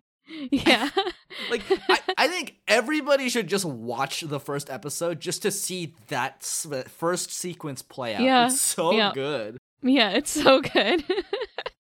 But yeah, um SK8 the Infinity. Uh so besides being an absolutely bonkers premise, um it's pretty good actually. it's pretty good, yeah. Like I mean, I think the non-skateboarding sections are a little slow, but because of just how bonkers the skate sections are, but like um like it overall as a whole it, kind of it kind of works. I like that we have um a character who has like very applicable skills to skateboarding but has never properly skateboarded before. Yeah. like just like ah yeah, I'm a super good snowboarder because I'm from Canada. Eh? Um, Canada. and but he's just like I've I've never ridden a skateboard before though. Um, and he just is like, I'll do it. I'll skate in your place. and then he tapes his feet to the board. And then he tapes his feet to the board, which is super dangerous. Do not do this. yeah, don't do that. You, there is no snow cushioning you your skateboarding. Um, but yeah, uh, I am very, very, very, very, very excited to watch more of this because it's such a f- like. Okay, here's here's the thing about this show, right? Is that there's definitely some like kind of I feel like it, it is kind of a sports anime at its at its core in that it has a very like uh free element to it where it's just like you know um it's this kind this guy who's kind of disillusioned with Mhm. Uh with his sport even though he's very good at it um and another person who's very enthusiastic about it despite being um less than less than good um but he has his own kind of very unique motivations and desires like he wants to make his own skateboard he wants to win a race on his own skateboard he wants to prove he's the best skateboarder by making the base the, the best skateboard to skate with and Mhm.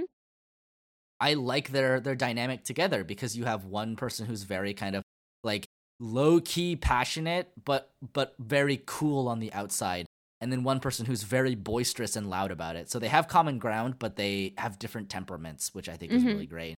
Um, Yeah. That's the exact dynamic you you want uh, in in a sort of dynamic sports duo. That's why um, Kageyama and Hinata work so well together a- Mhm. as a dynamic. Um, Mhm. because you have one person who's very good at something but is uh very it's very hard for him to like speak um earnestly about his feelings and Yeah. you have one person who does nothing but speak very earnestly about his feelings it's a Yeah. good dynamic and Yeah. it if you're gonna build a sports anime it's a great one to build your, your core around um Mhm.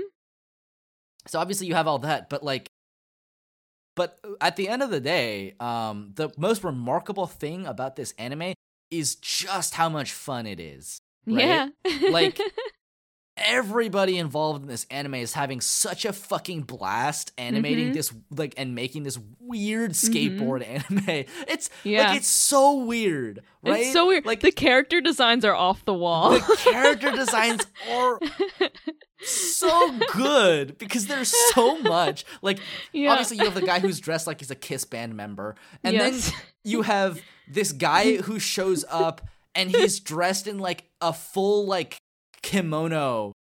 And he's like got his hair up and he's got like fingerless gloves and he's just like hello. He, he looks like a fucking vocaloid cosplayer and he's just like hello they call me cherry.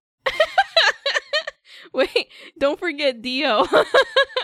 oh yeah yeah yeah of course dio. Uh can't can't uh can't have an anime without uh Yeah. without takehito koyasu of course um yeah uh this show is just just it's off the it's off the Yeah. wall It's- Yeah. there's no no describing just how weird and wacky and wild it is and it's so worth watching because of those things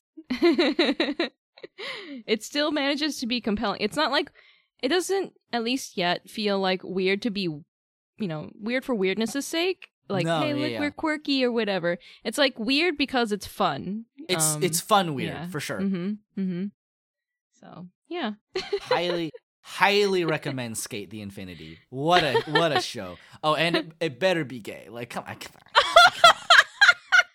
two, two boys better better be kissing in this Listen, we got like three anime this season, maybe more, of ladies clearly having feelings for each other. Come on. give us give us the boys give us the boys all right All right.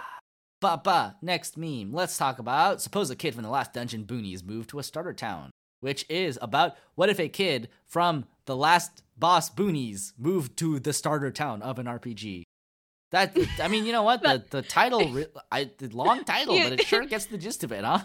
Right, right. I guess um if you're having trouble understanding what that means, it's if uh you if you imagine, you know, you're playing an RPG game and at the end, right, is the hardest area, right, where it's all the hard monsters are living and you have like one last town before you face off with the final boss and that's where you get all your supplies and stuff and gear up. Um what if the a child that lived in that town, constantly surrounded by these really difficult monsters, um, comes to a rather ordinary location that doesn't have nearly as hard monsters to deal with.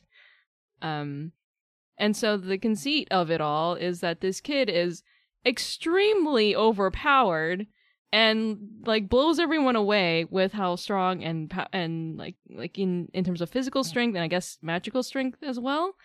Um uh but he considers himself like one of the weakest people in his village. um Right, so he has like a really humble attitude about him. Uh and yeah, I mean that's that's I guess the whole gag of the show. Yep.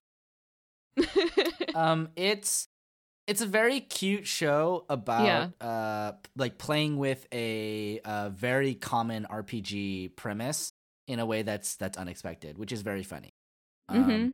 It's a very like cute, lighthearted show, and you could also just read the manga. I would say, like I I think the anime itself is is nothing special. Um, if if you're interested in, in the concept, obviously, uh, I would recommend checking it out. Um, the animation isn't bad per se. Um, it's nothing special, and it Mhm. yeah. Yeah, I've read, I mean, the, I I've like the a decent amount of the manga for this, and I would say that it's it's pretty good. Mhm. But also, like you know, you could also just read the manga. I mean, it's funny because a lot of stuff gets made into anime primarily to just move manga um, copies, and this feels like it's kind of just one of those. Yeah, I mean the the the art style in the manga is also it yeah, it's, it's pretty nice. cute. You you Yeah. can, you get to see a character that looks a little bit like Link, just kind of roll around and he be, does uh, look like Link. Yeah, he, he does look like Link. Um, and then um, he just goes around and he does his stuff. Um, yeah. yeah. I mean, overall, it's a very like fun, lighthearted show. Like, there's not a Yes. lot to say about it, really. Mhm. Um, would would recommend if if that's uh if that kind of setting is, is what you're into. You could also just read the manga. Yeah. manga. All right, let's talk about uh, Yuru next. Camp season two. Woo! Yay! I've been so Oh, excited for this. so cute. I Yes. missed this. Yes, Oh my me God. too.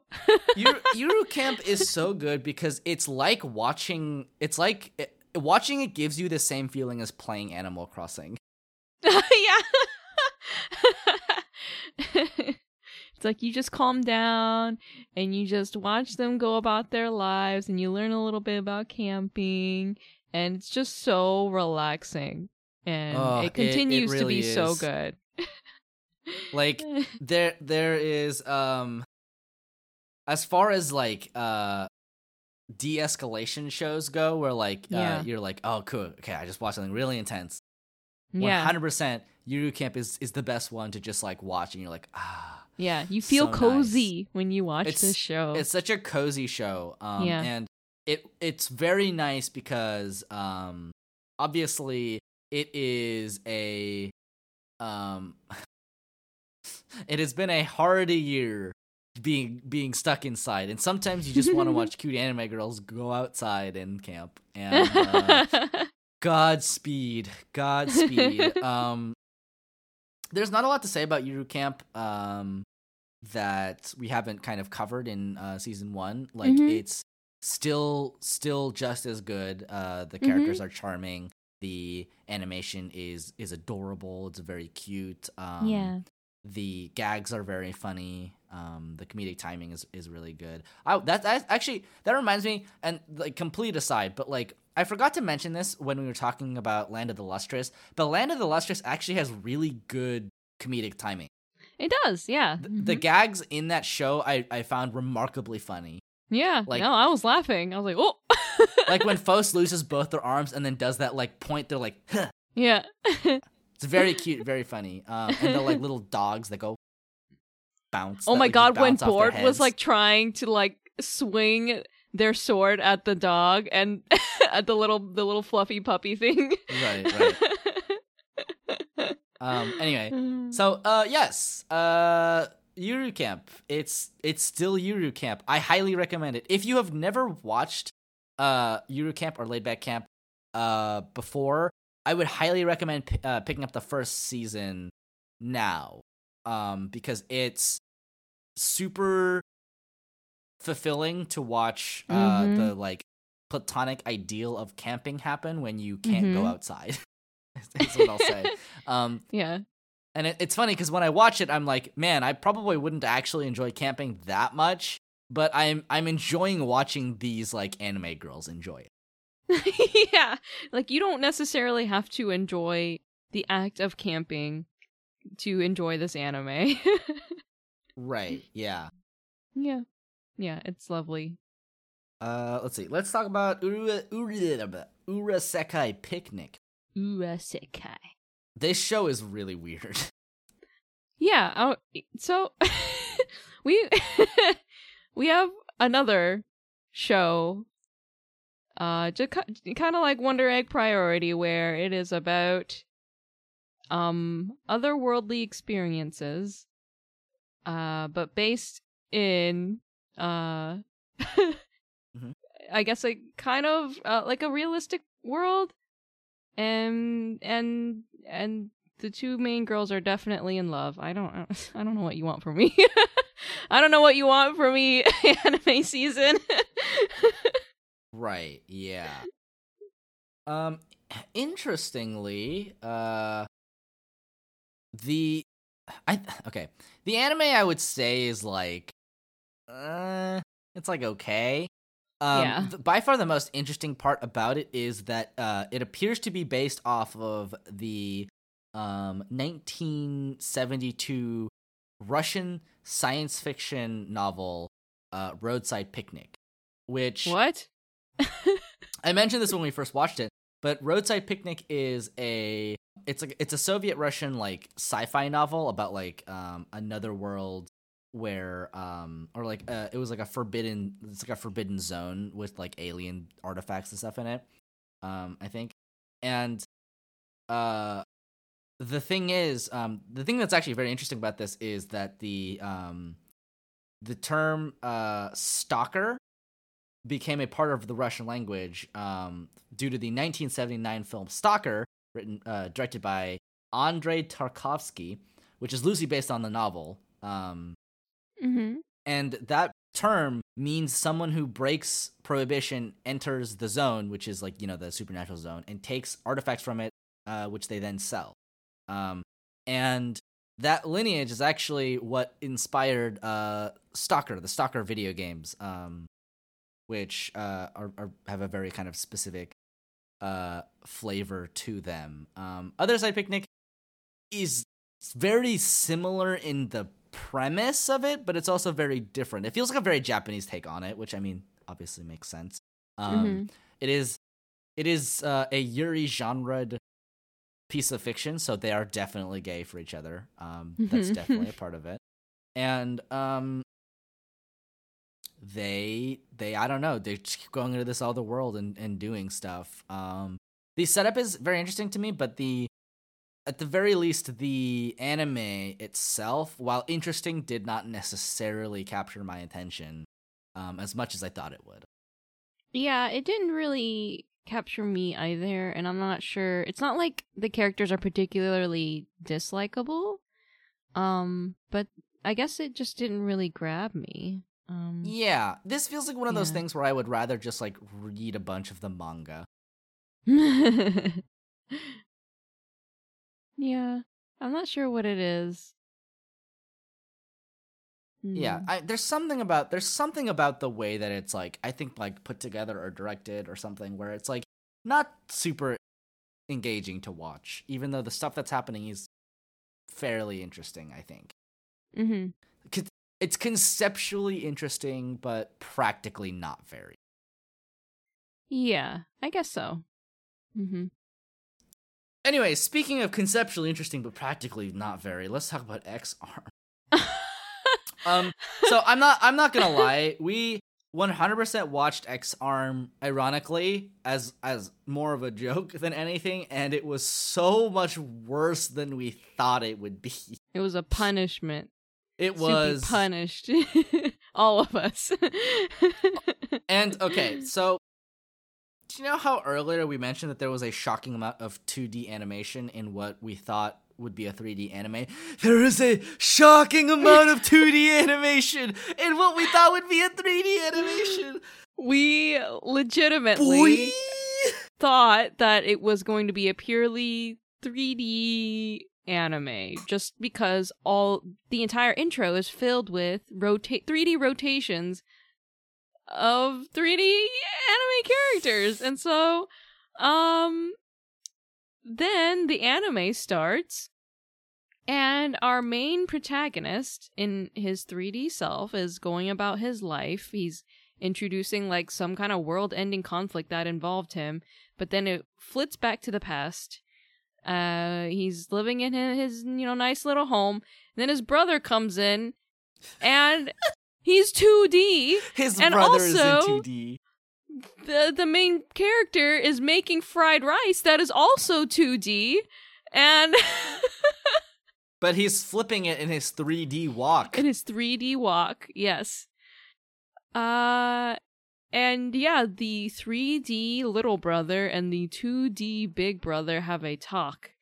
And 2D big brother is like, "Bro, you just got to put your best foot forward." and that is the advice that this little brother takes with him for the rest of the episode because it comes up again several times. And as he goes to the convenience store, he sees a girl being harassed, and the girl is in 2D, and her harassers are also in 2D.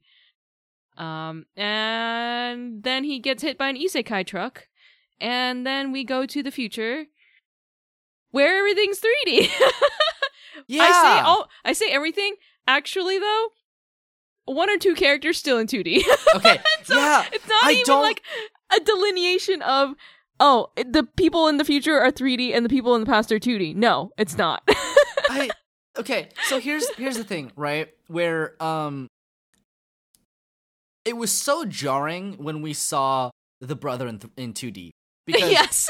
everything had indicated to us that this was an entirely 3D CG Yes. anime, yes. and then the brother walks in, and he's 2D, and he like doesn't like it. God, and the 2D animation is like very limited animation too. It feels it feels like very limited animation where yeah. um they barely move like their they move their mouths like slightly it um i i'm not gonna lie it looks like the 2d animation is worse than some abridged series i've seen I think, like like a like a team four star abridged series looks better Uh-huh. than this in terms of how they animated like the 2d characters the the lips, yeah, the and, the And- mouth movements and everything. That would be one thing, right? But the fact that it's like 3D and then suddenly there's a 2D character for seemingly no reason, we're like, what the fuck? Why is he in 2D? right? And then we're like, okay, maybe because the brother mentions like, oh, you know, like uh, I make like uh, androids. So we're like, oh, maybe the main character is an android. Maybe it's Right, a very like right. kind of interesting way of of Yeah. depicting who is an android. Yeah. And um and no, no, that is not No, what it is at that's all. not it. uh, No, that's not it. oh no, that is not what No, it is at all. I cannot for the life of me come up with any explanation whatsoever. Any explanation whatsoever for why the anime looks like this, aside from the fact that they had one person like the only explanation I can come up with is that the the studio is like one person. I I have no confirmation that that is the truth, but that is what I'm going to believe. I'm going to believe I could believe that.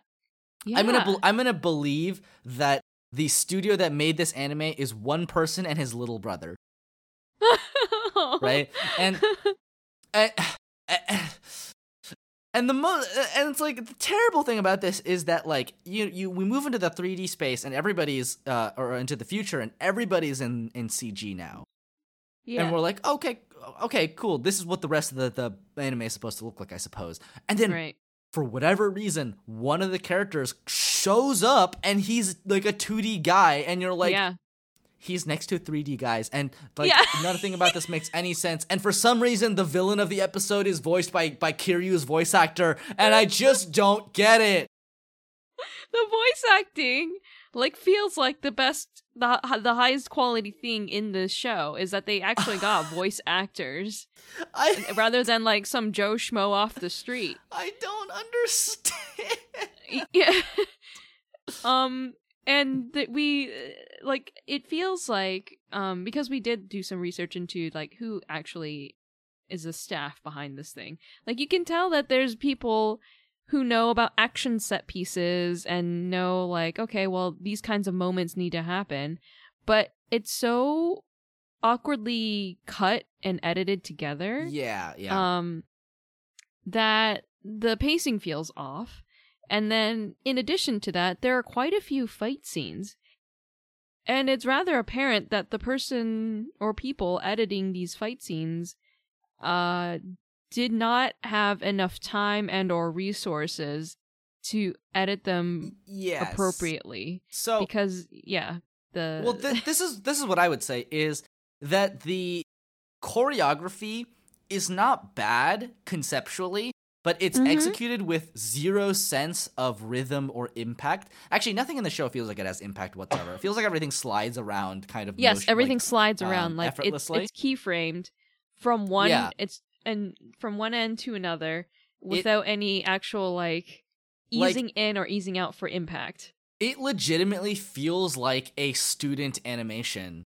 Yes. Where like and okay so here's the thing right is that upon watching this i realized that we just like as a society did not give season one of RWBY even the non-fight scenes enough credit. Because apparently this can be made into an anime and my god is everything about it so much worse and like oh my god and I hate the fact that there's no rhyme or reason behind who is 2D or 3D, and I I wish that I could figure some way of like knowing why.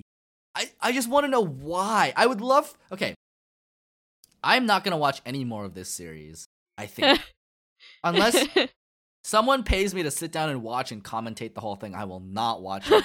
unless ev- unless all of my friends are like, all right, we're gonna sit down and watch it together, and we're gonna hate watch it. I will not watch this Hate series. watch I refuse to watch this series alone. But. I would be so interested in a documentary about how this anime got made. yes How it exists as a as a thing at all is just fascinating to me. Um the, the promotional and concept art is amazing. Well there's so it's based on a a manga that was published in the early 2010s. oh and apparently the main staff of this series uh, of the anime series have no previous experience working with Right, anime which we could tell obviously Yes. right? Um but like the the cg animation is really bad because while the scripting of the motion is not terrible it feels like it feels like they just kind of keyframed things and then like we're like all right point a to point b. Let's let's just use adobe flash's like tween function. Right. Yeah yeah. It that's why i feel like the animators maybe um since it was their first anime uh didn't just didn't have enough time to actually commit to um making things look really good either that or they didn't have the no skill idea. set. i don't yeah, know they they must just not know how to do it, which I mean is entirely possible. Obviously, it is entirely Um, possible that they either didn't know how to do it or they just didn't have the time because um, i mean obviously like if you don't have time you're just gonna slap together whatever works um Like you could you could make a machinima version Mm-hmm. of this show, and it would look better. You could you could script this entire show in like say Apex Legends, and it would look better. Um, It's funny because I'm reading on the Wikipedia page. It says the first trailer of the anime was instantly met with heavy online backlash due to the poor quality of the CGI animation. The anime has also been criticized as homophobic, as the third episode censored a same-sex kiss. they what So it's bad and homophobic. Oh my Wait, god! I need to see that scene. Oh, oh, oh my! Oh my gosh. lord! Wow, why Oh are there gosh. so many? Wait, why are there so many an- uh, manga adaptations? Wait, of XR? Yeah, uh, bizarre. Um. Anyway, um, this this anime is so bad that I would not recommend it to anybody unless you really wanted to like hate watch it. Hey, hey, if you're bored on a Saturday night, you want to play a drinking game? Hey, here you go. Here you go. Oh boy, I don't want to talk about Ex-Arm anymore. I cannot allow this series to take up any more of my brain space. Let's talk about Tenchi Sozo Design-bu or I see the guy- Sorry. What? I looked up episode three. yeah? they censor it with like a white light. What? Oh my god! You mean they censor the same way they What? censor the naked bodies? I don't that's know so if this much is what worse they're than I referring thought. to. I don't know if this is what they're referring to because in the first in the first second, I'll just link you. I'll link you.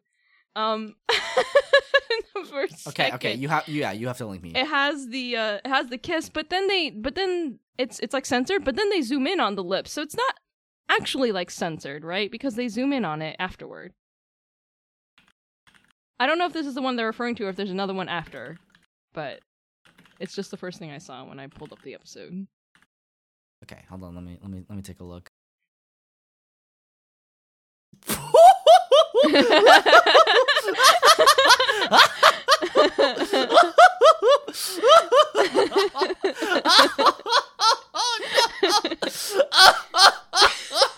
oh no! Oh no Oh my god, you're right. They did.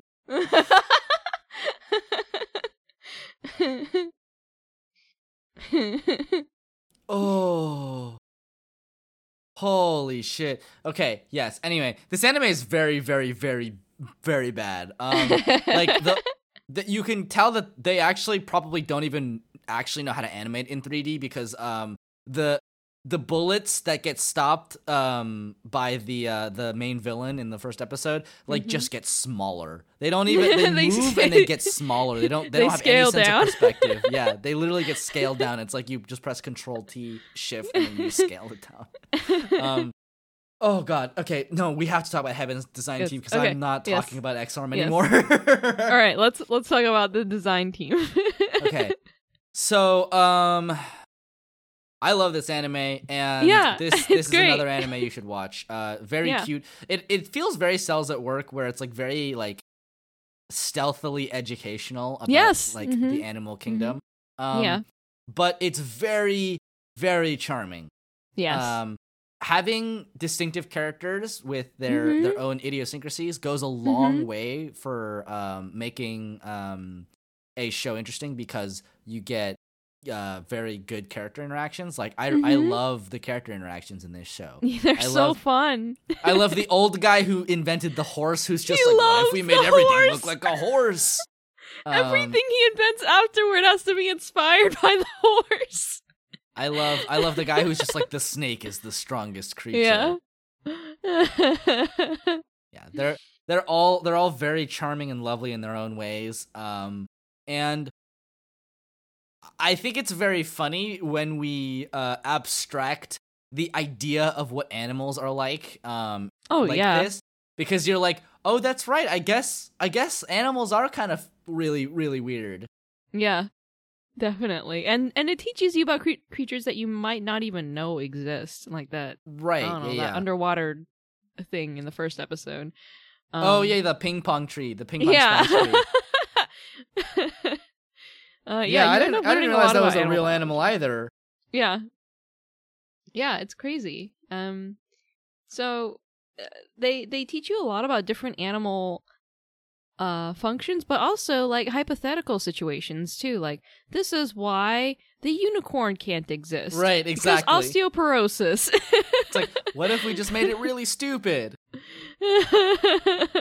yeah I, I i think it's very um it's it's very cute and Mhm. and it's so like it's so charming in a way that like is is kind of hard to explain but like you can kind of immediately feel it you're like oh this is this is cool this is cute it's Um, really cute. Mhm. I I will say um very specifically I like that there is a a trans character in in this show who everybody you know obviously refers to uh, as as a woman and um the kind of like lore blurbs about it like um state that you know she uh bays with the other women and and all that Um, but you can tell from from her design that she's kind of meant to be like like a trans woman, you know, like Yeah. very like flat chest, um, like very flamboyant.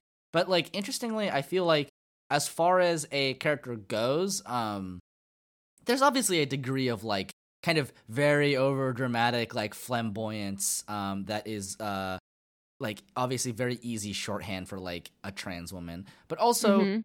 um as far as as the representation goes it's actually way way leagues better than a lot of other shows period um I would say so. I was on. I was kind of like on edge, right? Because whenever yeah this- mhm. uh, you know, you know this type of character, you know, whatever, um, that you know how anime portrays LGBT characters right is right. very like they they type them right, Mhm. and they all they they categorize it in a way that they all behave the same. They're all like they'll they'll try to sexually harass you and and stuff like that. And it's surprisingly refreshing that we didn't get all that just that Pandora's box of, of craziness yeah within this yeah the representation of this character. And thank goodness. like Uh, uh, like I I mean obviously um there is a uh like there there's an amount to be said about the fact that um like she's still voiced by by a man right. um and obviously we have kind of a long way to go in regards to um to that but um yeah overall like as as far as a trans character goes in an anime like astoundingly well handled and in the an- in in the anime about like uh about angels designing like biological animals too like i mean right. come on. And it's so funny because she loves birds, and so She she, and the and the snake guy fight. i i think that's that's super that's super cute. Yeah why don't we talk about vlad love? Which uh uh which uh is is a pun in Japanese because Vlad is is pronounced Budad, and uh oh and it's it's it's blood because yeah the main character is addicted to donating blood, uh, and Mhm. they won't let her donate blood a lot because that's bad for you, like Mhm. super bad for you. And then she meets a vampire, and guess what happens then? um yeah but you know they're in love because we have all the shows this season where girls are falling in love and that's great if this is if this is the the girls love revolution, I'm here for it. yeah i just don't know like why all the shows have to be so weird in this season at least I I don't know. I don't know. um this one especially is very weird Who's to say? Yeah, this is maybe one of the weirdest shows I've watched in in a way that has nothing to do with the like way that the sh- okay. So it's weird with with nothing to do with the setting, right? Obviously, the setting is a little strange because it's like she's addicted to giving blood, which is weird. Mhm. Um, but you know, obviously, uh, she meets a vampire. Uh, that that kind of stuff gets sorted out, whatever. But the weird part about this show is the way that it is. Um, it's made like the design and production of this show is done in such a way that it feels like um because the as the aesthetics of this show I feel like are are pretty modern day um kind of not quite Mhm. actually but like uh the the aesthetics of the show are modern but the aesthetic tendencies of the show uh the aesthetic sensibilities of the show are like probably in the mid 2000s and yeah. the editing and direction of this show is very early 2000s yeah um, yeah There's a lot of these kind of weird, like cut in scroll, like sh- sh- uh, cut in shots that like happen where like uh something is happening on screen and then like a panel will come down onto screen with something else and then a panel will come up from the other side of the screen with something else and hmm it gives a very like interesting like disjointed kind of um unconnected feeling um which is very jarring i wouldn't say necessarily in a bad way, but definitely a little disorienting.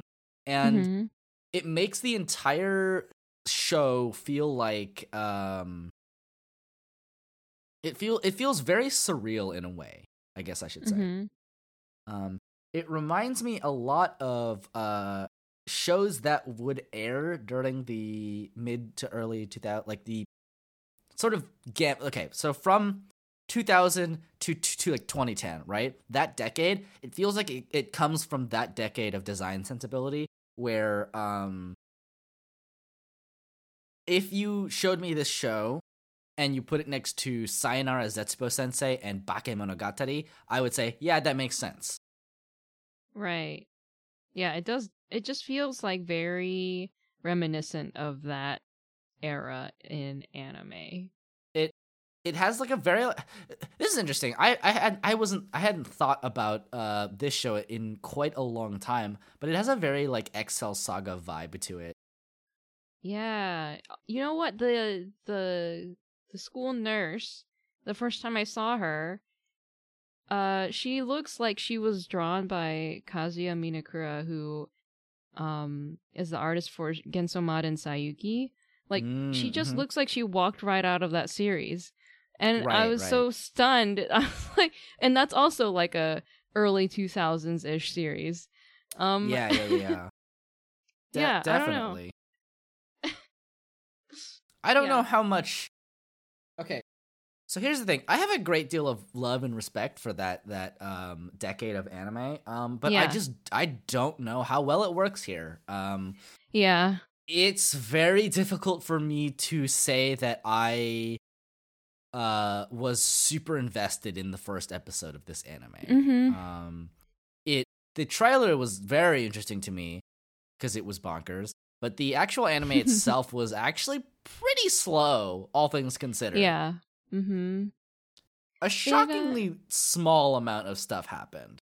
Right, like considering the premise and the I guess the gags that they were setting up, like there were definitely a lot of moments, but it didn't feel like a whole lot happened. Um Yeah. and I'm not yeah. I'm not sure where the disconnect is here either. Yeah, yeah, yeah. I um I I I definitely it's it feels like it comes from that era. I just don't necessarily think that it's good. it, it's probably it's probably kind of the the long and short of it. Um Hmm. yeah, I I liked it kind of, but not enough to keep watching it. I I didn't feel like I needed Sure. another episode of it. Like if Yeah. I was I w- you know what I wish it was? I wish it had leaned farther into being bonkers. It's Mm. it feels like it was is like quirky and weird, but it felt like it did not ramp it up fast enough. Mm-hmm. But hey, I guess I, yeah, I mean, hey, it's it's gay. Like they are in some sort of relationship, I guess. yeah. Um, which is cool. I I guess. Uh, I I don't know. Um, I don't I don't know what it is about this season of anime and all the lesbians, but um, I if this is the girls of revolution, then so. Revolution. girl evolution, girls love lover loverlution. uh-huh. Lo- love evolution. No, Yeah. no, no, no, no, Yeah. Anyway, um, let's on my next thing. Uh, next thing is uh the second season of Cooking, the new Cooking Master Boy. has come out. cooking, Master Boy. Yes, and I love it. It it's uh they pick up like at the end of an arc because I guess they didn't have enough time to put it in the, the first season. Um but yeah, no, it's it's just it's just more. Um and I love it and the food as always looks amazing. So Very nice. Yeah. Very nice. Yep. Um, I think that's that's probably it then. Yeah, I mean, to be fair, I feel like when you're that far into a long running series, like it is def it is difficult to say anything except watch the first one and see if you feel Mhm. like you want to watch it. Yeah, it doesn't take a, a turn like um like Promise Neverland where the second season is significantly different than the first season. Right, right. Um yeah. So it's it's more. It it is more. Yep. Yes. Um Oh, you know what? Actually, that does remind me of something. That Mm-hmm. I don't know why, but I I was just re- I was just vaguely reminded um suddenly about uh what Doctor Stone feels like. Doctor Stone feels like that guy on YouTube that makes knives out of everything. That's what it feels like. If that guy got isekai, he would survive. That's all I'm saying. nice. yeah. Anyway, so uh I suppose that is um that is the episode then. Uh that is Cool. all of the stuff that we watched and Oh, man. had opinions so about. much. Yeah. So who are you? Where can we find you on the internet? Hey, I am Ranu, also known as Swan. You can find me on Twitter and Tumblr and Facebook and Twitch, all at SwanDrawn. You can find me on Instagram at swan.drawn. I have been keeping up with posting weekly so far. We're on a roll. Uh, and I'm still Twitch, uh, still Twitch streaming, um, art and whatnot. So come on over if you want to check that out. Nice. Yep. How about you? You can find me all places at Literal Soup. Uh, I am probably after this recording gonna go play Dark Souls. Um, we obviously are still doing Ace Attorney every week, which is super fun. yeah. We are on the fourth case of Phoenix Wright Ace Attorney, and the DL6 um, case. yeah, yeah, we're we're uncovering the secrets of the DL6 case. Um, it's interesting. I, I've definitely mentioned this before, but the fifth case of uh, the first game actually did not exist until the DS remake. Um, it was specifically created for for the DS remake because they felt like they needed another uh, case. And Oh.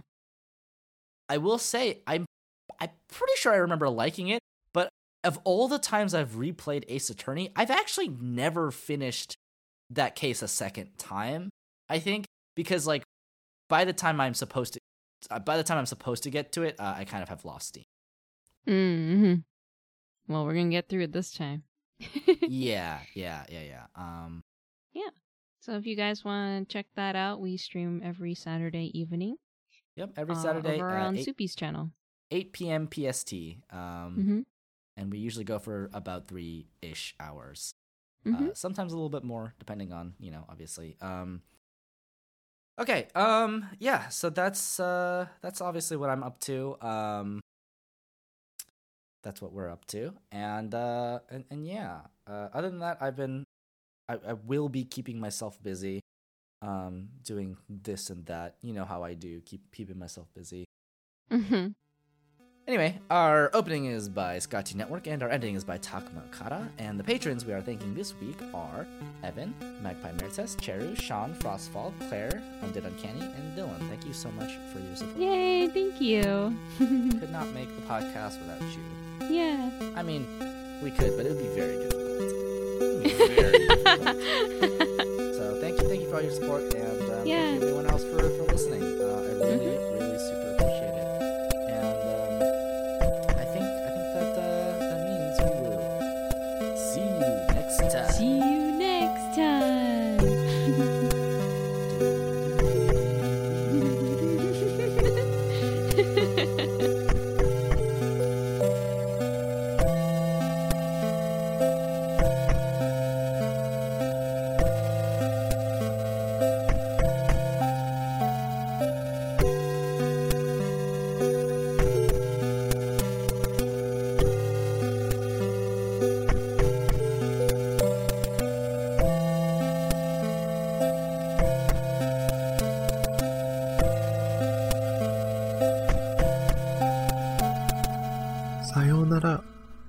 化しね。